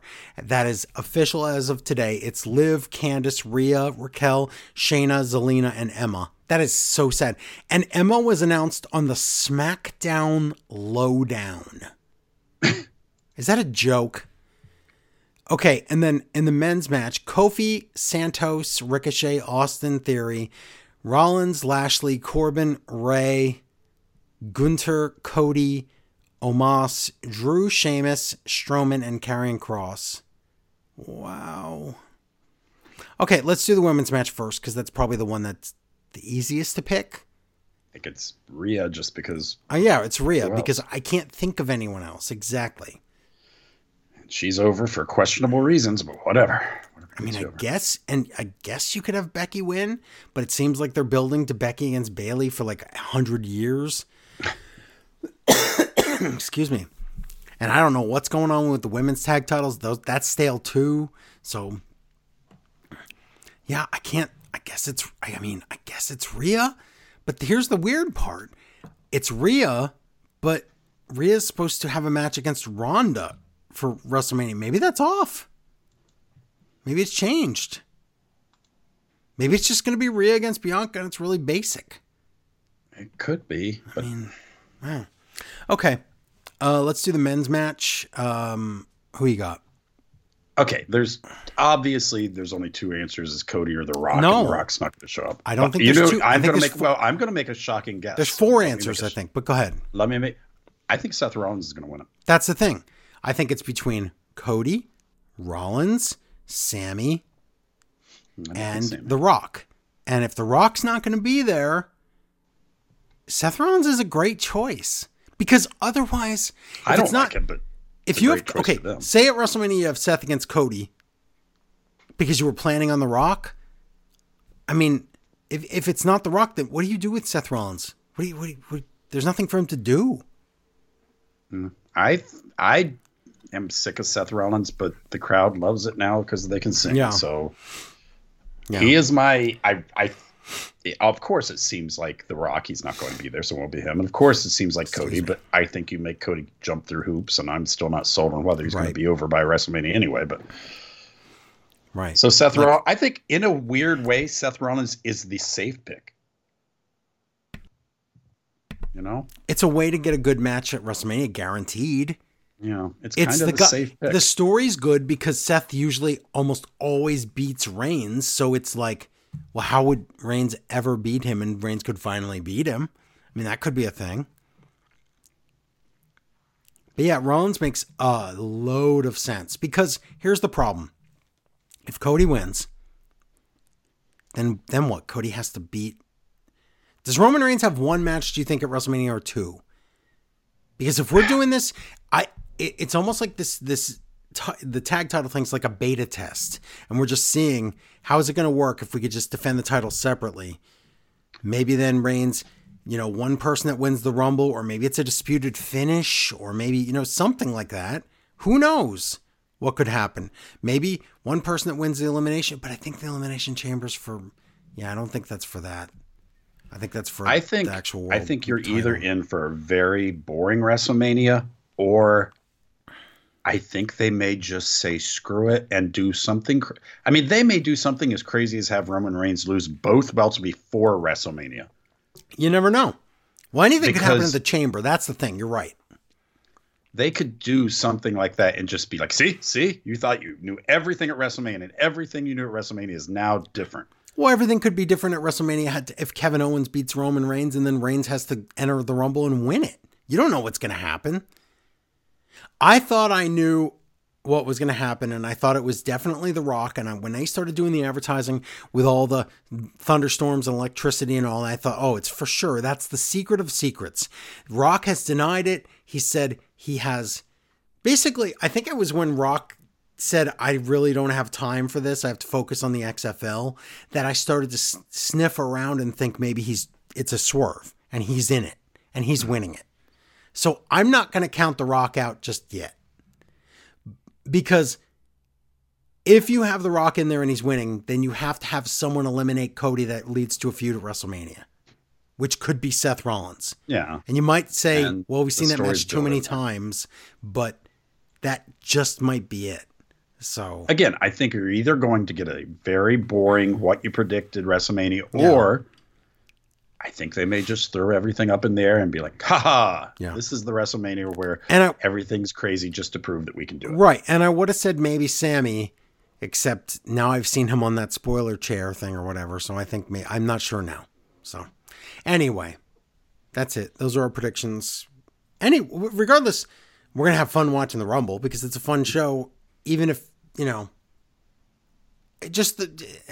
just how many spots are empty for even the women is going to make, that just means Kelly's in there or something bad, doesn't it? Whatever. Okay. So it'll be fun. We hope, right? Drink your Mountain Dew Pitch Black and order a pizza or something. That'd I don't, WWE is devolving, but hasn't devolved to the place where I don't want to see it yet. So I'm there. That's true. Okay. All right. Well, then I believe that's our show for today, everybody. So yes. Yes. Is that good? Okay. Well, thank you, Larry. And thank you for reviewing the Royal Rumble next week, Larry. So you can't say I didn't say it to you and you forget. And then I'm like, we get to the notes part and then because it's on a Saturday. So I thought you'd have plenty of time and everything. So that should work out. Right? Saturday? Yes. Okay. So I will take care of it one way or the other. Awesome. Thank you, listeners. I think it's definitely going to be worth watching. It's the Rumble. Yeah. Even some of the worst Rumbles it's still a fun watch, whatever. Even if it's boring, whatever. But maybe we'll get some surprises. Who knows what's going to happen. So, but I believe that's our show. So thank you for listening. We appreciate it. Until next time, patreon.com/smartwrestlingfan. Bye, everybody.